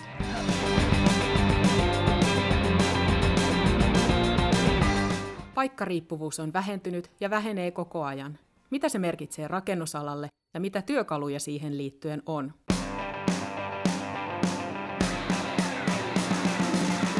Usein ehkä tällaisen rakennuksen arvoketjusta niin aika paljon muodostuu siitä, että missä se sijaitsee, mikä tarkoittaa, että on arvokkaampi kuin sijaitsee ehkä kasvukeskuksissa palveluiden, palvelut tavallaan se avainsana palveluiden luona, mutta nyt korona-aikana on ehkä huomattu ja varmasti tulee kasvaa se, että itse asiassa palvelut voi myös liikkua sinne, missä ihmiset on aika monia palveluita pystyy tehdä, tehdä etänä, niin vaikuttaako se jatkossa tavallaan tähän arvoketjuun, että itse asiassa ihmisen ei tarvitsekaan olla siellä palveluiden luona saadakseen niitä samoja palveluita. Varmasti osassa. just näin ja, ja ehkä niin kuin toi on tosi mielenkiintoinen näkökulma ja sekin tietysti, jotta tämmöiset vähän niin kuin paikka, paikka riippumattomatkin palvelut voisi kukoistaa, niin ne tietysti tarvii massaa ympärille ja sitä niin kuin asiakasmassaa riittävästi. Ja, ja siinä niin kuin tullaan niin kuin tietynlaiseen paikkaan ja, ja etäisyyteen, eli, eli vaikka ei tarvikaan nyt kaikkien olla siellä niin kuin kaupungin ytimessä, voidaan levittäytyä vähän sen kaupungin ympärille ja, ja niin kuin esikaupunkialueelle ja lähiöihin, mutta mut sitten jossain sekin raja menee, että miten me pystytään tämmöisiä palveluita tuottaa niin kuin kannattavasti Niin on toki. millekin e- massalle, milläkin etäisyydellä. Mm, erilaisia palveluita, mutta jos ajattelee niin kuin palveluja, jos ajattelee pankkipalvelut, niin onko meillä kymmenen vuoden päästä yhtään pankkikonttoria olemassa missään, koska sen palvelun voi Just näin. ihan samanlaatuisena tuottaa, tuottaa etänä. Ja Mm. pikkuhiljaa kun siirrytään eteenpäin eteenpäin, niin huomataan, että okei, suuri osa vaikka lääkäripalveluista pystyy tuottamaan jollain tavalla etänä tai Mm. Kyllä. jotain muita vastaavia. Juurikin näin. Et missä, missä ne menee ehkä ruokapalvelut on, on hankala, jos se etäisyys on hirveän pitkä, mutta Kuljetus, Si- kuljetuspalvelut kyllä. toimii kyllä. siinäkin on menty kuitenkin eteenpäin, että sitten tietyllä tavalla, että aika innovatiivisia ratkaisuja siihenkin haettu. Että puhuta, on puhuttu kyllä kauan ja, ja trendi on ollut tavallaan se kaupungistuminen. Mielenkiintoista miettiä, että meneekö se jossain vaiheessa siihen, että itse asiassa se trendi ei olekaan enää se kaupungistuminen, koska niitä palveluita voidaan tuottaa siitä kaupungista sen verran laajemmalle säteelle, että ei tarvikaan keskittyä kaikkien siihen keskustaan. Siinä on jo puhuttu uudesta Nurmijärvi-ilmiöstä ja, ja tota, eikö Helsinki ollut nyt tota, muuttotappiokuntakin tässä viimeisimpien tilastojen mukaan. Kaikenlaista mielenkiintoista kehitystä tässä on, tässä on niinku havaittavissa ja, ja varmasti siinä on, niinku, siinä on niinku paikkansa. Ja, ja sitten tämmöinen, jos miettii vielä isommassa kuvassa niinku koko maailman tasolla, niin, niin se myös, nyt kun me ollaan kaikki oltu tässä samassa veneessä koko, koko maailmassa, Mm. niin, niin tavallaan se, se luo semmoisen mielenkiintoinen kysymyksen, että, että mikä on itse asiassa valtioiden rooli tulevaisuudessa. Me ollaan, tässä on tullut semmoisia mielenkiintoisia haasteita, että kun tavallaan se paikkariippumattomuus tai niin kuin paikkariippuvuus häviää, että, että periaatteessa voisit tehdä töitä etänä mistä tahansa maapalloa. Ja tota, et sit vaan, mitkä hankaloittaa tietysti aikavyöhyke ja, ja, ja niin kuin internetyhteys ja, ja tommoset pitää niin kuin jollain tavalla ratkaista. Mutta se, mikä se haaste on sitten tullut, että jos vaikka joku IT-osaaja on halunnut tulla Suomeen, ää, jos nyt on sattunut vaikka olemaan suomalainen puoliso tai muuta, töihin, etätöihin amerikkalaiselle yritykselle, niin se ei olekaan ollut ihan suoraviivasta. Että sä hengaat Suomessa, mutta teet töitä amerikkalaiselle yritykselle. Ja mihin Ja maksat verot? mihin maksat verot, miten käytät Mm. yhteiskunnan palveluja, saatko ylipäätään niin kuin oleskelulupaa. niin, kyllä. Ja, ja tota, Mutta sitten kun katsoo sitä niin kuin käyttäjän näkökulmasta, niin tonhan pitäisi olla ihan, että miksi ei. Niin, kyllä. Niin tämän tyyppisiä uusia haasteita sitten niinku tulee, tulee Mm. myös tässä vastaan ja, ja ne on aika isoja kysymyksiä Mm. ratkaistavaksi. On, mutta kyllä tuossa varmaan niin kun, ö, yritysten asenteet on muuttunut todella paljon siitä, että sallitaan sitä etätyötä. Nyt on huomattu vuoden aikana, että kyllä se etätyö onnistuu ja kyllä ne työt tulee tehtyä etätöissäkin. Mm. Että, että tota, sallitaan sitä ja ihmisten liikkuvu, liikkuminen ja työskentely muualta kuin sieltä konttorilta niin tulee lisääntyä vielä niin kuin koronan jälkeenkin ja ihmisiä muuttaa, nyt on aika trendikästä muuttaa Lappiin tekemään töitä, Kyllä. niin, niin tota, varmaan tämmöiset niin kuin ratkaisut tulee lisääntyä todella räjähdysmäisesti, kun rajat tästä aukeaa, niin, niin tota, kadotaan tonne maailmalle sitten tekee töitä suomalaiselle yritykselle etänä. Niin, ja ehkä haetaan niitä, tietyllä aikaisemmin puhuttiin jo siitä tietojohtamisesta, niin saadaan siitä drivereita siihen, että, että menty enemmän siitä ajattelusta, että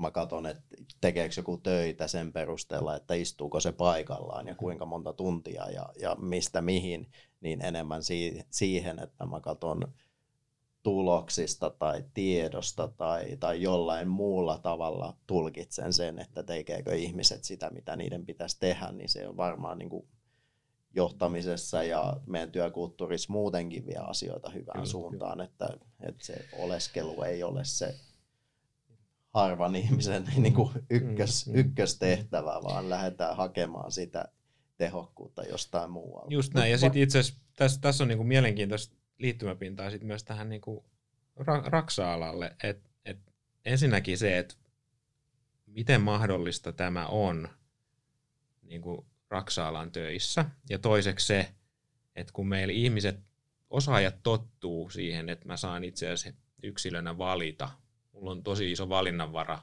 missä mä asun, mistä mä teen töitä, miten mä teen töitä, niin, niin sen, sen perusteella mä tuun valitsemaan myös mun työnantajan, joka mahdollistaa sen valinnan. Ja miten me rakennusalan yrityksinä voidaan mahdollistaa asiat niin, että me saadaan houkuteltua ne parhaat osaajat mm. itsellemme. Ää, tästä on pari hyvää esimerkkiä. Et, et usein sanotaan, että kuitenkin se rakentaminen on lokaali ja siellä on se raksatyömaa ja et sä, et sä voi sitä niin kuin etänä sitä hommaa tehdä. Mutta kyllä se itse asiassa aika paljon siitä työstä voit nykyään jo tehdä, tehdä etänäkin. Meillä on tosi hyvä esimerkki suomalainen AI for Sight-yritys, joka tekee tällaista, no itse asiassa vähän tähän niin kuin reaaliaikaiseen tilannekuvaan liittyvää palvelualustaa, johon voidaan yhdistää sitten myös erilaisia niin kuin tietolähteitä mukaan, ja sitten heillä on tämmöinen digi-insinööri siinä mukana, niin kyllä heillä, heillä tota, digi-insinööri heidän palvelun kauttaan on Espoosta käsin tehnyt, tehnyt hommia intialaiselle työmaalle. Niin. Esimerkiksi. Siis kyllähän tämä on ihan, ihan niin kuin mahdollista, että se on vaan se luottamus, että tuleeko ne hommat tehtyä, mikä on nyt hälventynyt tässä. tässä että, mutta onhan se, kun kaikki muu paitsi se niin kuin paikallaolo on niin kuin mahdollista tehdä etänä. Mm. Et, tota, et jos puhutaan siitä visuaalisesta johtamisesta ja reaaliaikaisesta tilannekuvasta sieltä työmaalta, niin sähän tiedät oikeastaan niin kuin paremmin etänä, mitä työmaalla tapahtuu, kuin istumalla siinä kopissa mm. niin kuin ilman niitä visuaalisen johtamisen välineitä. Mm niin, niin sulla on parempi kuva siitä työmaan kulusta työnjohtajana vaikka kun, kun olemalla paikan päällä. Mm. Et, et tota, sehän voi niinku parantaakin sitä, sitä niinku, ö, työn tuottavuutta, se, että et on nykyaikaiset menetelmät käytössä eikä olla paikalla. Just näin. Ja toki se ei, se ei paranna sitä niin kuin, tilannetta, että et, et ei olla paikalla, että niin kuin, ajetaan kaikki pois sieltä työmaalta, että se ei niin kuin, ole se ratkaisu, mutta, mutta se, se, että niin kuin, Kyllä, ja sitten jos miettii sitä, että jos meidän rakentamisen prosessi tulee kehittymään enemmän teolliseen suuntaan, enemmän modulaariseen suuntaan, enemmän siihen suuntaan, että meidän rakennusten osaset tehdään tehdasolosuhteessa jopa robottien toimesta ja sitten ne vaan tuodaan sinne työmaalle, jossa ne asetellaan paikoille vähän niin kuin leikopalikat, niin myös se ihmistyön tarve siinä prosessissa on ihan erilainen ja se läsnäolon tarve on ihan erilainen. Kyllä. Niin ja kyllähän nykyään pystyy hyvin moni koneita ajaa Kyllä. etänä, etänä että eihän tarvi olla tota, Just näin. Niin kuin koneen puikossa paikan päällä, että mm. pystyy, pystyy tota, ja koneet pystyy tekemään itsenäisestikin asioita, että, kyllä, kyllä se, sekin maailma muuttuu, niin rakennuskonepuolelle tulee varmasti tuotteita, mitkä tekee itsenäisesti asioita tai etäohjattuna niitä asioita, että Tuossa tota, konevuokraukseen, niin jos ottaa tästä kosketuspintaa, mm, niin me voi olla kone, mikä toimitetaan työmaalle ja sitä ohjaa joku, sitten, joku päivä sitten vaikka sieltä Intiasta. Että, niin, et, niin. että, tota, jos joku haluaa Intiassa asua ja, niin. ja tota, sieltä tehdä töitä, niin se niin kuin te, teknologiahan siihen on olemassa jo nykypäivänä. Että.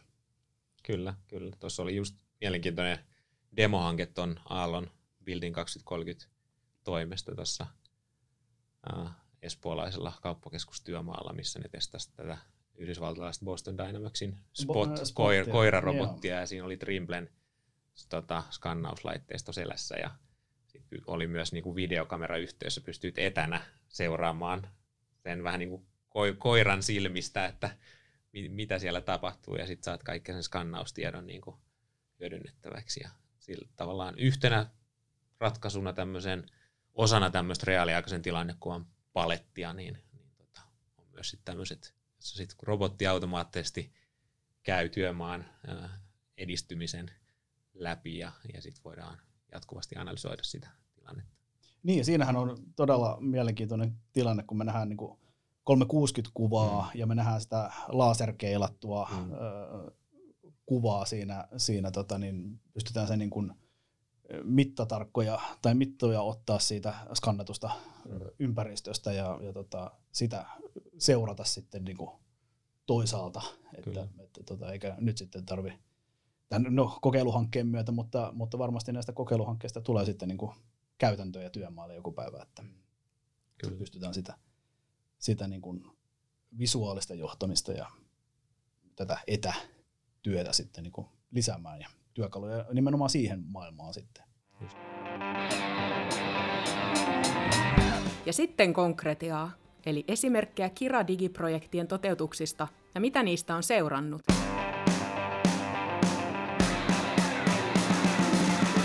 Hyvä. Meillä on tota, nyt menty aika tällaisia isoja linjoja, hyviä keskusteluita, mutta sitten kiinnostaa ja, ja varsinkin webinaarin perusteella saatiin pikkasen palautettakin, että sellaiset niin konkreettia ja sellaiset konkreettiset hankkeet, niin, niin ne kiinnostaa. Ehkä Kiradigi-projekteista voisi tietyllä tavalla käydä, jos sulla olisi mielessä joitain hyviä esimerkkejä, että miten joku projekti on viety yksittäinen digiprojekti hyvin siitä alusta loppuun ja minkälaisia vaiheita se vaatii. Joo. Joo, no oikeastaan niin kuin Kiradigissä oli monenlaisia kokeiluja, jos miettii tätä rakentamisen vaihetta, niin valtaosa niistä oli kuitenkin semmoisia aika, aika tota, nopeita ja, ja pienimuotoisia. Ää, sielläkin on sitten kuitenkin hyviä, hyviä kokeiluja, jotka on mennyt eteenpäin. Yksi, yksi mielenkiintoinen oli esimerkiksi tämä niin kuin paperiton työmaa, jos testattiin sitä, että miten me voitaisiin paremmin tarjoilla työmaan jokaiselle työntekijälle tarvittava tieto ja just se varmasti viimeisin tieto sen, sen oman työn loppuun saattamiseksi. Ää, ja, ja siinä testattiin sitten se perinteinen kuva. Jostain työmaalta on se, että siellä on niitä printattuja 2D-piirustuksia, missä on sitten lisätty eri värisillä tusseilla erilaisia äh, kirjailuja ja, ja sitten ne on teipattu sinne työmaan seinälle ja sen mukaan sitten asentaja tekee sen oman hommansa siinä ja, ja siinä on tietysti niin kuin omia, omia haasteitaan saattaa olla siinä mukana, että joskus, joskus ne seinälle printatut suunnitelmat onkin ehtinyt muuttua ja se ei olekaan se ihan viimeisin tieto, joka sitten johtaa siihen, että, että tota asentaja tekeekin vanhan suunnitelman mukaan ja sitten se johtaakin ehkä uudelleen tekemiseen. Tai sitten siellä on sitten tulkinnallisia virheitä voi, voi tapahtua tai muuta. Ja tuossa hankkeessa testattiin sitä, että mitä jos me voitaisiin tuoda erilaisilla päätelaitteilla, oli sitten tabletti tai kännykkä, ja hyödyntää paikkatietoa ja sitten sitä työntekijän roolitietoa niin, että, että annetaan sille vaan se tieto, mitä se tarvitsee, eikä mitään muuta. Ja sitten se voi itse valita siitä päätellä, että missä muodossa se sitä tietoa niin kuin tarkastelee. Että se voi tarkastella sitä perinteisenä 2D-piirustuksena, tai sitten se voi jopa hyödyntää sitä niin kuin 3D ja lisättynä todellisuudena siinä tilassa, ja tavallaan sitä kautta varmistaa, että se työ tulee varmasti tehtyä niin kuin suunnitellusti. Ja, ja tota, no se vaati tietysti erilaisia sidosryhmiä, että tämä oli mahdollista. Siinä piti kehittää näihin käytettäviin päätelaitteisiin ää, jonkinlainen ää, niin kuin softa, joka sitten tuo sen, tarjoilee sen tiedon siitä suunnittelutietomallista oikeassa tai sovitussa formaateissa, ja vaan sen tiedon, ottaa siitä vaan sen tiedon, mitä se tietty työntekijä sitten siinä siinä paikassa tarvitsee. Ja, ja siinä, siinä oli tota VTT Sveko Fira, Fira tekemässä sitä ja VTT kehitti sen prototyypin siitä softasta ja sai sen sillä niin kuin toimimaan. Ää, ja sitten Fira oli siinä se urakoitsijan roolissa ja Sveko suunnittelijan roolissa. Ja hyvin se meni se kokeiluhanke. Siinä niin kuin työntekijät tykkäsivät tosi paljon siitä lähestymistavasta. Ää, 95 prosenttia työntekijöistä mielellään niin kuin tekisi samalla tavalla jatkossakin – nyt sitten kun vähän on kuulostellut, mitä sille hankkeelle tai toimintamallille kuuluu, niin ei, ei se nyt ole kuitenkaan sit lähtenyt skaalautumaan vielä, vielä käytäntöön laajemmin. Et, et, et niin kuin omat, omat haasteensa siinä, siinä on ollut sit matkan varrella, mutta mut no niin kuin kokeiluhankkeena kuitenkin ihan mielenkiintoinen ja, ja ö, sidosryhmät oppi, oppi siitä kyllä paljon. Toi on mielenkiintoista, että miten tavallaan usein kuulee ja, ja tavallaan törmää sen tyyppisiin projekteihin, että tehdään joku pilotti tai jotain muuta vastaavaa ja tästä oli siellä webinaarissakin puhetta, se menee hyvin. Arni tästä muistaakseni ainakin jutteli, mutta sitten tavallaan se jää siihen, että se ehkä se mitä sen jälkeen mm. pitäisi mm. tehdä ja, ja mitä se vaatii. Ehkä niitä ei ole ajateltu usein etukäteen, että minkälaista resurssointia ja tietyllä tavalla jatkokehitystä ja jalkautusta se vaatii. Se, että, että sitten kun se on se yksi projekti, pilotti viety loppuun, niin se ei vielä tarkoita, että se on sen yrityksen toimintamalleihin kytketty nyt se asia. Kyllä, kyllä. Ja itse asiassa nyt tulikin mieleen, että on, on, on toi niinku sillä, siinä mielessä mennyt Svekon kautta toi, toi asia eteenpäin, että Sveko äs, äskettäin julkisti tämmöisen niinku Smart Drawings-palvelun, jossa on niinku lisännyt tavallaan tuohon kokeiluun liittyvän ulottuvuuden heidän rakennesuunnitteluun ja suunnitelmiin. Eli, eli tavallaan he on linkittänyt heidän rakennesuunnitelmiin kaikkiin sen niin kuin tietomallitiedon niin, että sä pystyt, olit sä sitten mikä tahansa sidosryhmä siinä prosessissa, niin sä pystyt ö, millä tahansa päätelaitteella selainpohjaisesti saamaan tietystä suunnitelmasta sen niin kuin tietomallin. Eli 3D-tietomalli, mistä sä voit ottaa niin kuin räjäytyskuvan, tai sä voit tarkastella sitä niin kuin halu, haluamastaan ää, kohdasta. Vähän niin kuin siinä kokeiluhankkeessa tehtiin hmm. periaatteessa.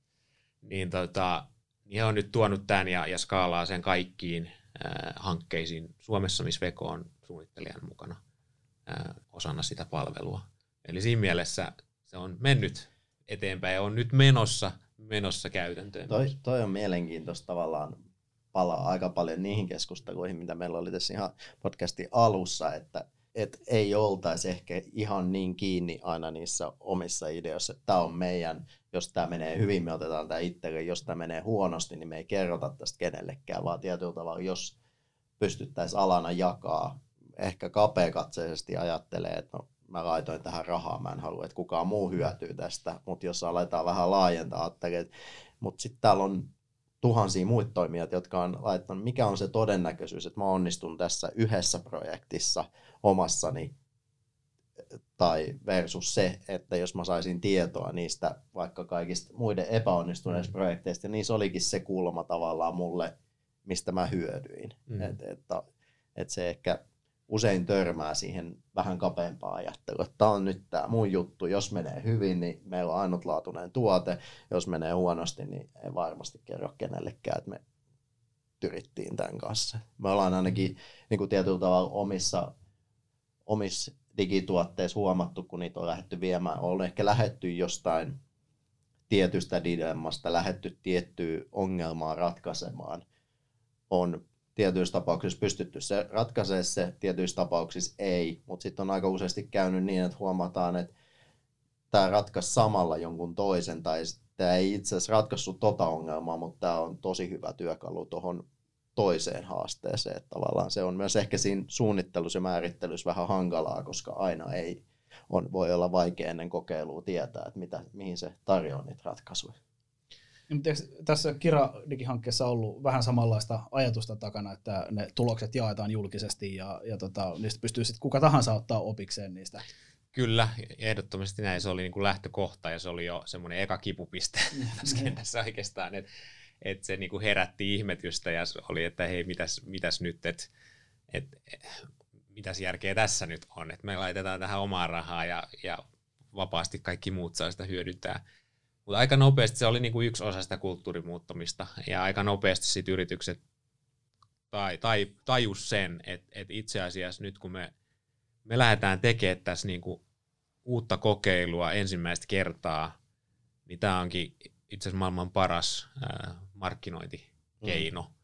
Eli, eli me, me tavallaan erottaudutaan tämän asian edelläkävijänä ja, ja näytetään kaikille, että et, et me tavallaan kokeillaan uusia asioita osana meidän toimintaa. Me, me otetaan omistajuus tästä, ja itse asiassa kävikin niin, että jokainen yritys, jotka näitä kokeiluja teki, niin, niin alkoi saamaan yhteydenottoja ja, ja uusia jatkokuvioita näiden niin kuin, tämän avoimen viestinnän ansiosta. Eli viestitään, että ei kuuluta siihen RT-tutkimuksen niin, 20 niin. prosenttiin, joka ei kyllä, käytä kyllä, rahaa kyllä, digihankkeisiin kyllä, ja kehitykseen. Ja sitten pikkuhiljaa siinä tavallaan se lisää sitä niin kuin alan yhteistä ää, tie, tiedostamista ja sitä niin kuin yhteentoimivuutta myös sitä kautta, että aletaan niin kuin toimia ekosysteemimäisesti ja aletaan rakentaa niin, niin kuin toistemme päälle niin, että, että toistemme ratkaisut itse asiassa toimiikin yhteen ja niistä syntyy sitä kokonaistarjoamaa. Koska, ja, ja, ja sitä kautta sitten niin kuin kaikki hyötyy. Ja sitten sitä kautta ehkä voidaan päästä joskus siihen, että ei, ei kilpailla toistemme, toisiamme hengiltä täällä niin kuin pienillä Suomen markkinoilla, vaan itse asiassa otetaankin se katse vähän niin kuin laajemmas tuonne mm. maailmalle. Et mitä jos me voitaisiin käyttää tätä Suomen markkinaa tämmöisenä yhteisenä testialustana, jossa me tehtäisikin yhteistyötä ja, ja lähdettäisikin yhdessä rakentaa skaalautuvia ratkaisuja tuonne maailmanmarkkinoille. Niin, näytetään maailmalle, että hei, täältä pesee. niin. Kyllä. Niin, ja, ja me nähtiin tuossa meidän, meidän omassa digihankkeessa, kiradigihankkeessa, mikä silloin tästä sisätilapaikannuksesta tehtiin, niin, niin tota, näytettiin selkeästi muille, että me ollaan avoimia uusille toimintamalleille ja halutaan kehittää tätä alaa. Me saatiin sieltä paljon yhteydenottoja siitä. Niin kuin osa oli täysin relevantteja aiheita niin kuin meidän liiketoimintaa ja osa ei ollut, mutta, mutta se, että, että se poiki niitä mahdollisuuksia sitten jatkokehityksille, että, että, että se, se oli kyllä ihan selkeästi huomattavissa, että sieltä, niin. sieltä niin kuin oli semmoinen viesti maailmalle, että toi yritys haluaa mennä eteenpäin ja silloin on uusia ideoita. Just näin. Ja se ehkä mikä oli mielenkiintoista siitä meidänkin Radikin sisätilapaikannuksesta, niin silloin, silloin tehtiin se projekti ja tietyllä tavalla ehkä vähän haettiin sitä paikkaa sille, että miten lanseerataanko ja miten, ja se ei kans ihan heti lähtenyt, ei skaalautunut, ei ehkä löydetty tietyllä tavalla sitä kulmaa, millä lähtee. Nyt meillä on se, on se tuotteena ja on, on kuitenkin asiakkaita sille, ja ehkä se on tullut sitä kautta, että siellä on siitä projektista on tullut ne tietyt kulmat ja ne tietyllä tavalla irtonaiset langanpäät, että noihin ei ihan löydy ratkaisu, ja nyt kun meidän muut tavallaan tukevat järjestelmät, jos puhutaan koneohjauksesta, kaluston hallinnasta, ne on kehittynyt, jolloin ne on tuonut ehkä sieltä niin kuin niitä yhteisiä intressejä taas siihen. Et, et siinä mielessä puhut esimerkiksi webinaarissa siitä, että kannattaa rohkeasti kokeilla ja ottaa käyttöön ja ehkä se arviointi ei ole niin suoraviivasta, että oli hyvä tai että oli ihan, ihan kuraa tämä, tämä ratkaisu, vaan se voi olla usein, että kuukausien tai vuosien päästä sitten siitä löydetään kulmia. Niin, ihan tässä Kiradikin hankkeessa, jos palataan, niin siinä oli myös tämä regulaatio muuttunut sitten. Mm, et, mm. Et nyt on sitten lainsäädäntö tullut, mikä vaatii tämän tyyppistä ratkaisua, niin, niin tässähän on, niin ympärä sulkeutuu tähän niin kuin regulaatio taas, että, että tuo lainsäädäntö on nyt muuttunut silleen, että... Niin, niin tai joo, itse asiassa niin, niin, meillä on koneiden sisätilapaikannus, mutta samasta tuotteesta, itse asiassa samasta palvelusta, niin saatiin regulaation muuttumisen takia niin korkeiden rakennusten niin kuin kerrosvalvonta, koska pitää korkeassa rakennuksissa pitää valvoa, että kuinka paljon henkilöitä, luotettavasti kuinka paljon henkilöitä on jokaisessa kerroksessa. Ja ehkä perinteisellä kulunvalvonnalla, missä sinne leimataan sisälle, leimataan ulos, niin se perustuu siihen leimaamiseen, mikä ei ole se kaikkein mm. luotettavin asia. Niin tavallaan siitä sisätilapaikannukselta, kun laajennettiin sitä ajatusta siihen, että no, ne koneethan voi olla myös niitä ihmisiä, jotka sitten liikkuu, niin me saadaan tietoa siitä, että mikäli korkeassa rakennuksessa tapahtuisi tulipallo, niin välittömästi on pelastuslaitokselle näytettävissä, että okei, kerroksessa 12 on näin monta tyyppiä, kerroksessa 13 noin monta tyyppiä, ne on suunnilleen tossa noin. Että, et tota, uusia tuotteita voi tulla, ja tästä meni kuitenkin aikaa aika kyllä, paljon. Kyllä, toi on tosi hyvä pointti, ja, ja se on ehkä just se, mikä kannattaa muistaakin tuosta kokeilutoiminnasta, että, että niissä se niin kuin kokemuksen ja oppien elinkaari voi joskus olla aika pitkäkin.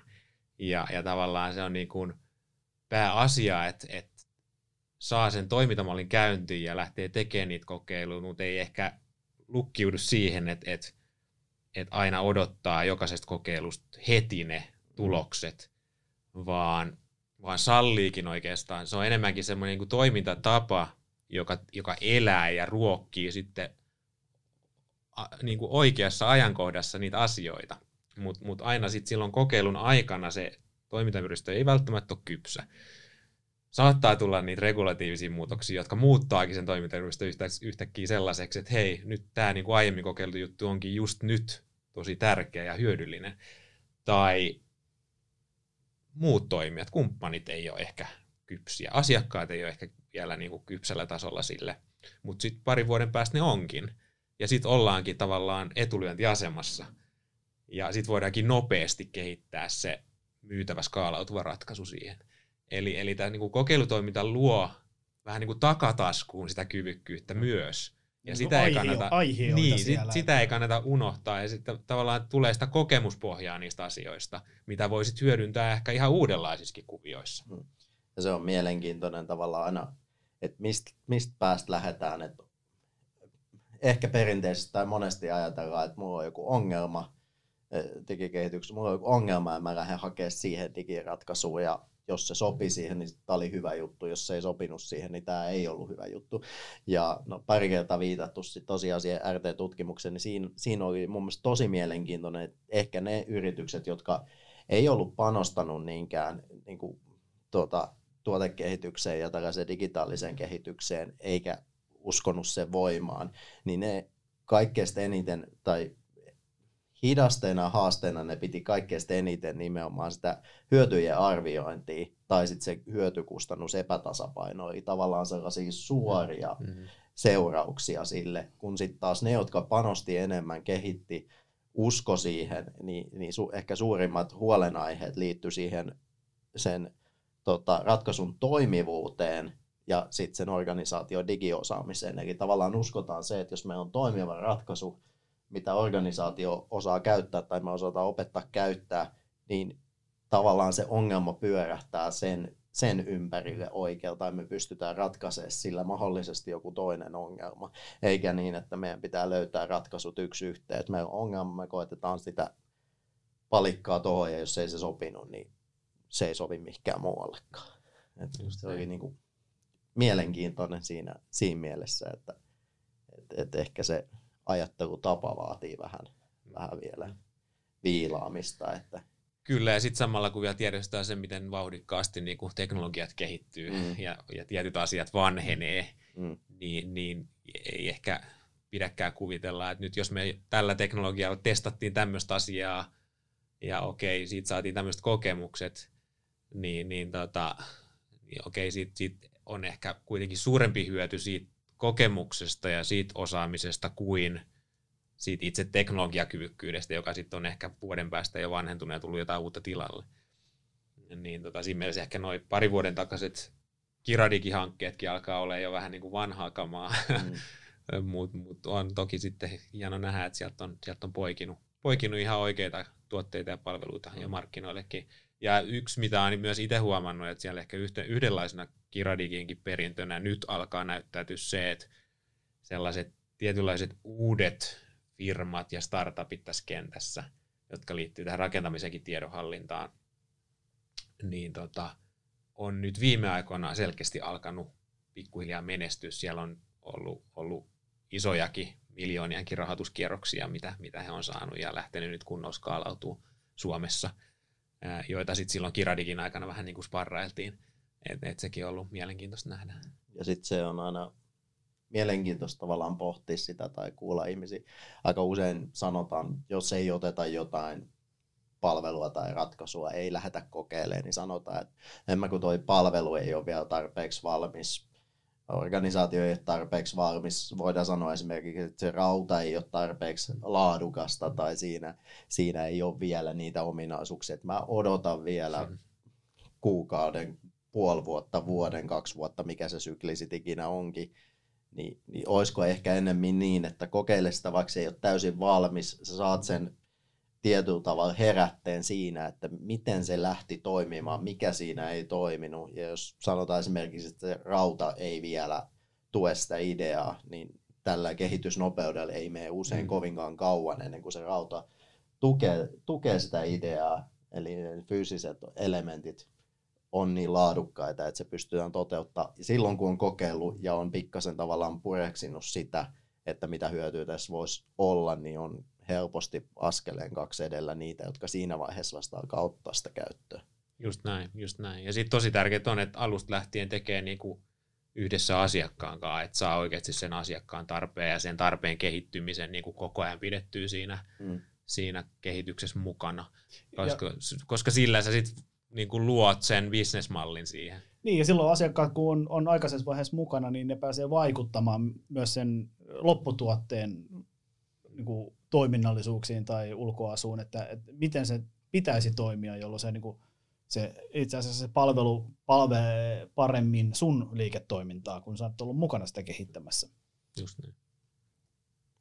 Ehkä jos mennään, no joo, pikkasen raapastiin tavallaan sitä. Miten onnistunut digiprojekti saadaan integroitua yrityksen toimintaan?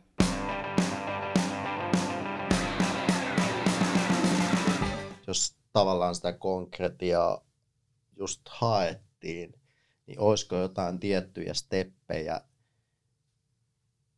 tulee digiprojekti, sanotaan vaikka, että se onnistuu tietyllä tavalla, se ratkaisi sen ongelman, mitä, mikä sen pitikin tehdä, niin minkälaisia steppejä tulisi tehdä sen jälkeen, jotta sen saisi kaikkein tehokkaimmin ajettua tai integroitua siihen toimintaan?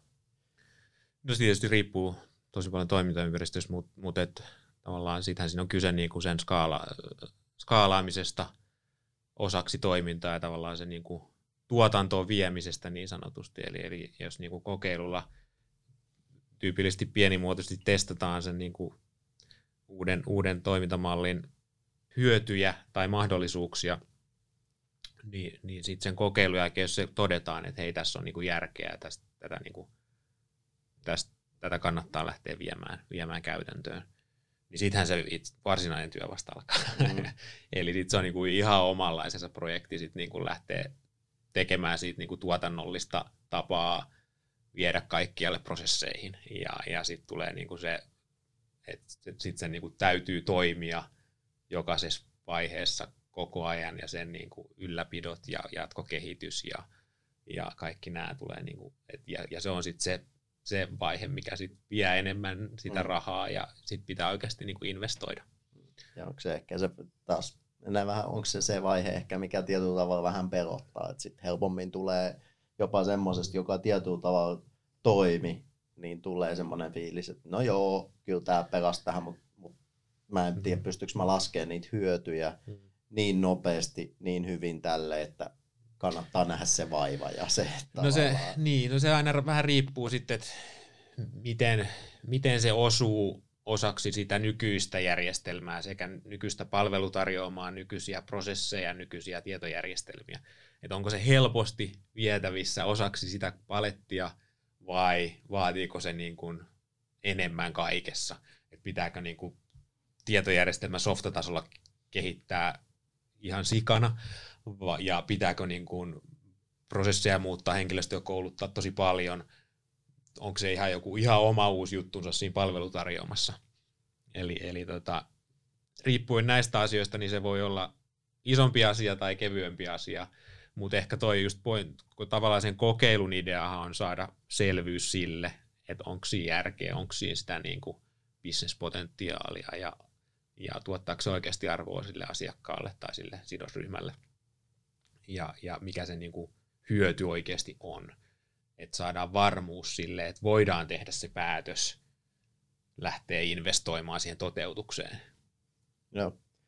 Tota, puhutaan, aika, aika monet digiprojektit on, on tavallaan, ehkä se raha, mikä siinä pelottaa on, että usein lähdetään miettimään tavallaan sen oman digiprojektin kautta, että kehitetään jonkun, mahdollisesti jonkun kumppanin kanssa, mutta ihan räätälöityä mallia, toimintatapaa, ohjelmistoa ja siitä helposti eurot vilisee silmissä, kun ajatellaan, mitä se maksaa sen jälkeen, niin miten sitten tällaiset SaaS-tuotteet, eli, eli ohjelmistot palveluna, mitä mekin esimerkiksi tarjotaan, niin, niin miten sä näet, että, että jos niitä lähtee ottaa käyttöön, niin tietyllä tavalla kouluttaako se myös siihen digi, digiprosessien, digituotteiden käyttöönottoon, että sen jälkeen on helpompi ottaa ehkä se oma tuote jossain muussa asiassa.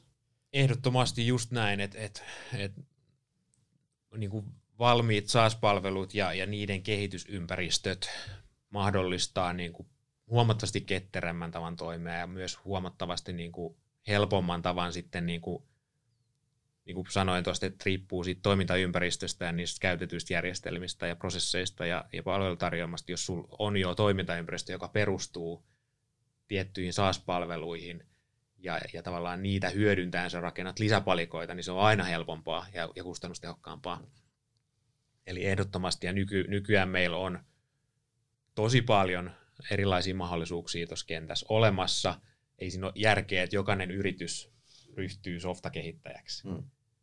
Ei, ei, ei, ei silloin niin kuin asiat skaalaudu, niin me, totta kai meidän kannattaa hyödyntää niitä olemassa olevia mahdollisuuksia ja palikoita. Niin ja tietyllä tavalla, kun aikaisemmin puhuttiin siitä, että sitä tietoa ja kokemuksia jaetaan, okei, okay, jos ei se ihan mene vielä sillä että niitä jaetaan suoraan siihen, siihen kaverille ja kilpaileville yrityksille, niin ehkä nämä SaaS-palveluntarjoajat, niin kuin esimerkiksi Ramiren tässä tapauksessa, niin tietyllä tavalla se hyvä pehmeä alusta, me saadaan sitä suoraan sitä palautetta meidän mm. asiakkaalta, mikä toimii, mikä mm. ei toimi, jolloin me voidaan viedä sitä. Ei tarvitse nyt sanoa, että noi, noi ei onnistunut tässä, että tehkää tämä eri tavalla, vaan yleisesti, että tässä on onnistuttu tällä tavalla ja toi on ehkä tuottanut haasteita, niin tietyllä tavalla se voi toimia myös sen tiedon ja kokemuksen kerääjänä. Että. Kyllä, kyllä, just näin. Ja sitten ne tavallaan luo sen tietynlaisen frameworkin sille toimintamallille ja myös sille niin kuin datalle, jonka, jonka päälle on tavallaan helpompi sit lähteä rakentamaan sitä yhteentoimivuutta myös tietyllä tavalla, että et, et, et sit niin kuin parhaimmillaan siitä syntyy semmoinen yhdistelmä asioita, jossa on sit vaikka rajapinta, joka juttelee puolin ja toisin. Eli, eli tota, sillä ajatuksella. Kiitoksia tästä juttelutuokiosta. Tässä oli aika paljon aiheita varmaan meidän kuulijoille ja ajatuksia siitä, miten digihankkeita voi viedä eteenpäin, mitä on olemassa ja, ja tota, mihin suuntaan tämä ala on menossa. Että, että varmasti jokaiselle jotakin mukaan otettavaksi. Ja mä kiitän Teemu, että tulit paikalle. Oli mahtavaa, että tulit jakamaan näitä kokemuksia ja, ja tota, osaamista tänne meidän, meidän kanssa tota podcastiin. Kiitoksia. Kiitos paljon. Kiitos. Rakennusalan digitalisaatiosta keskustelivat Kirahubin Teemu Lehtinen sekä Ramirentin Tomi Anttila ja Tero Tamminen. Kuulimme, mitä alalla tapahtuu ja mitä tulevaisuudessa voisi tapahtua. Digitalisaation kelkasta ei voi jäädä yksikään menestyvä rakennusalan yritys. Tulevaisuuden työmaa podcast-sarjamme päättyy tältä erää tähän. Neljässä mielenkiintoisessa jaksossa olemme kuulleet, mitä tulevaisuuden työmaalla tapahtuu ja mitä edistyksellisiä asioita tehdään jo nyt. Olemme käsitelleet puhdas ja älykäs kerahanketta ja kaupunkiympäristön kehittämistä kestävästi, Rami 360-palvelua, suunnittelun uusia tuulia sekä digitalisaatiota rakennusalalla. Kiitos seurastasi. Toivottavasti olet viihtynyt kanssamme ja ehkä saanut uusia ajatuksiakin.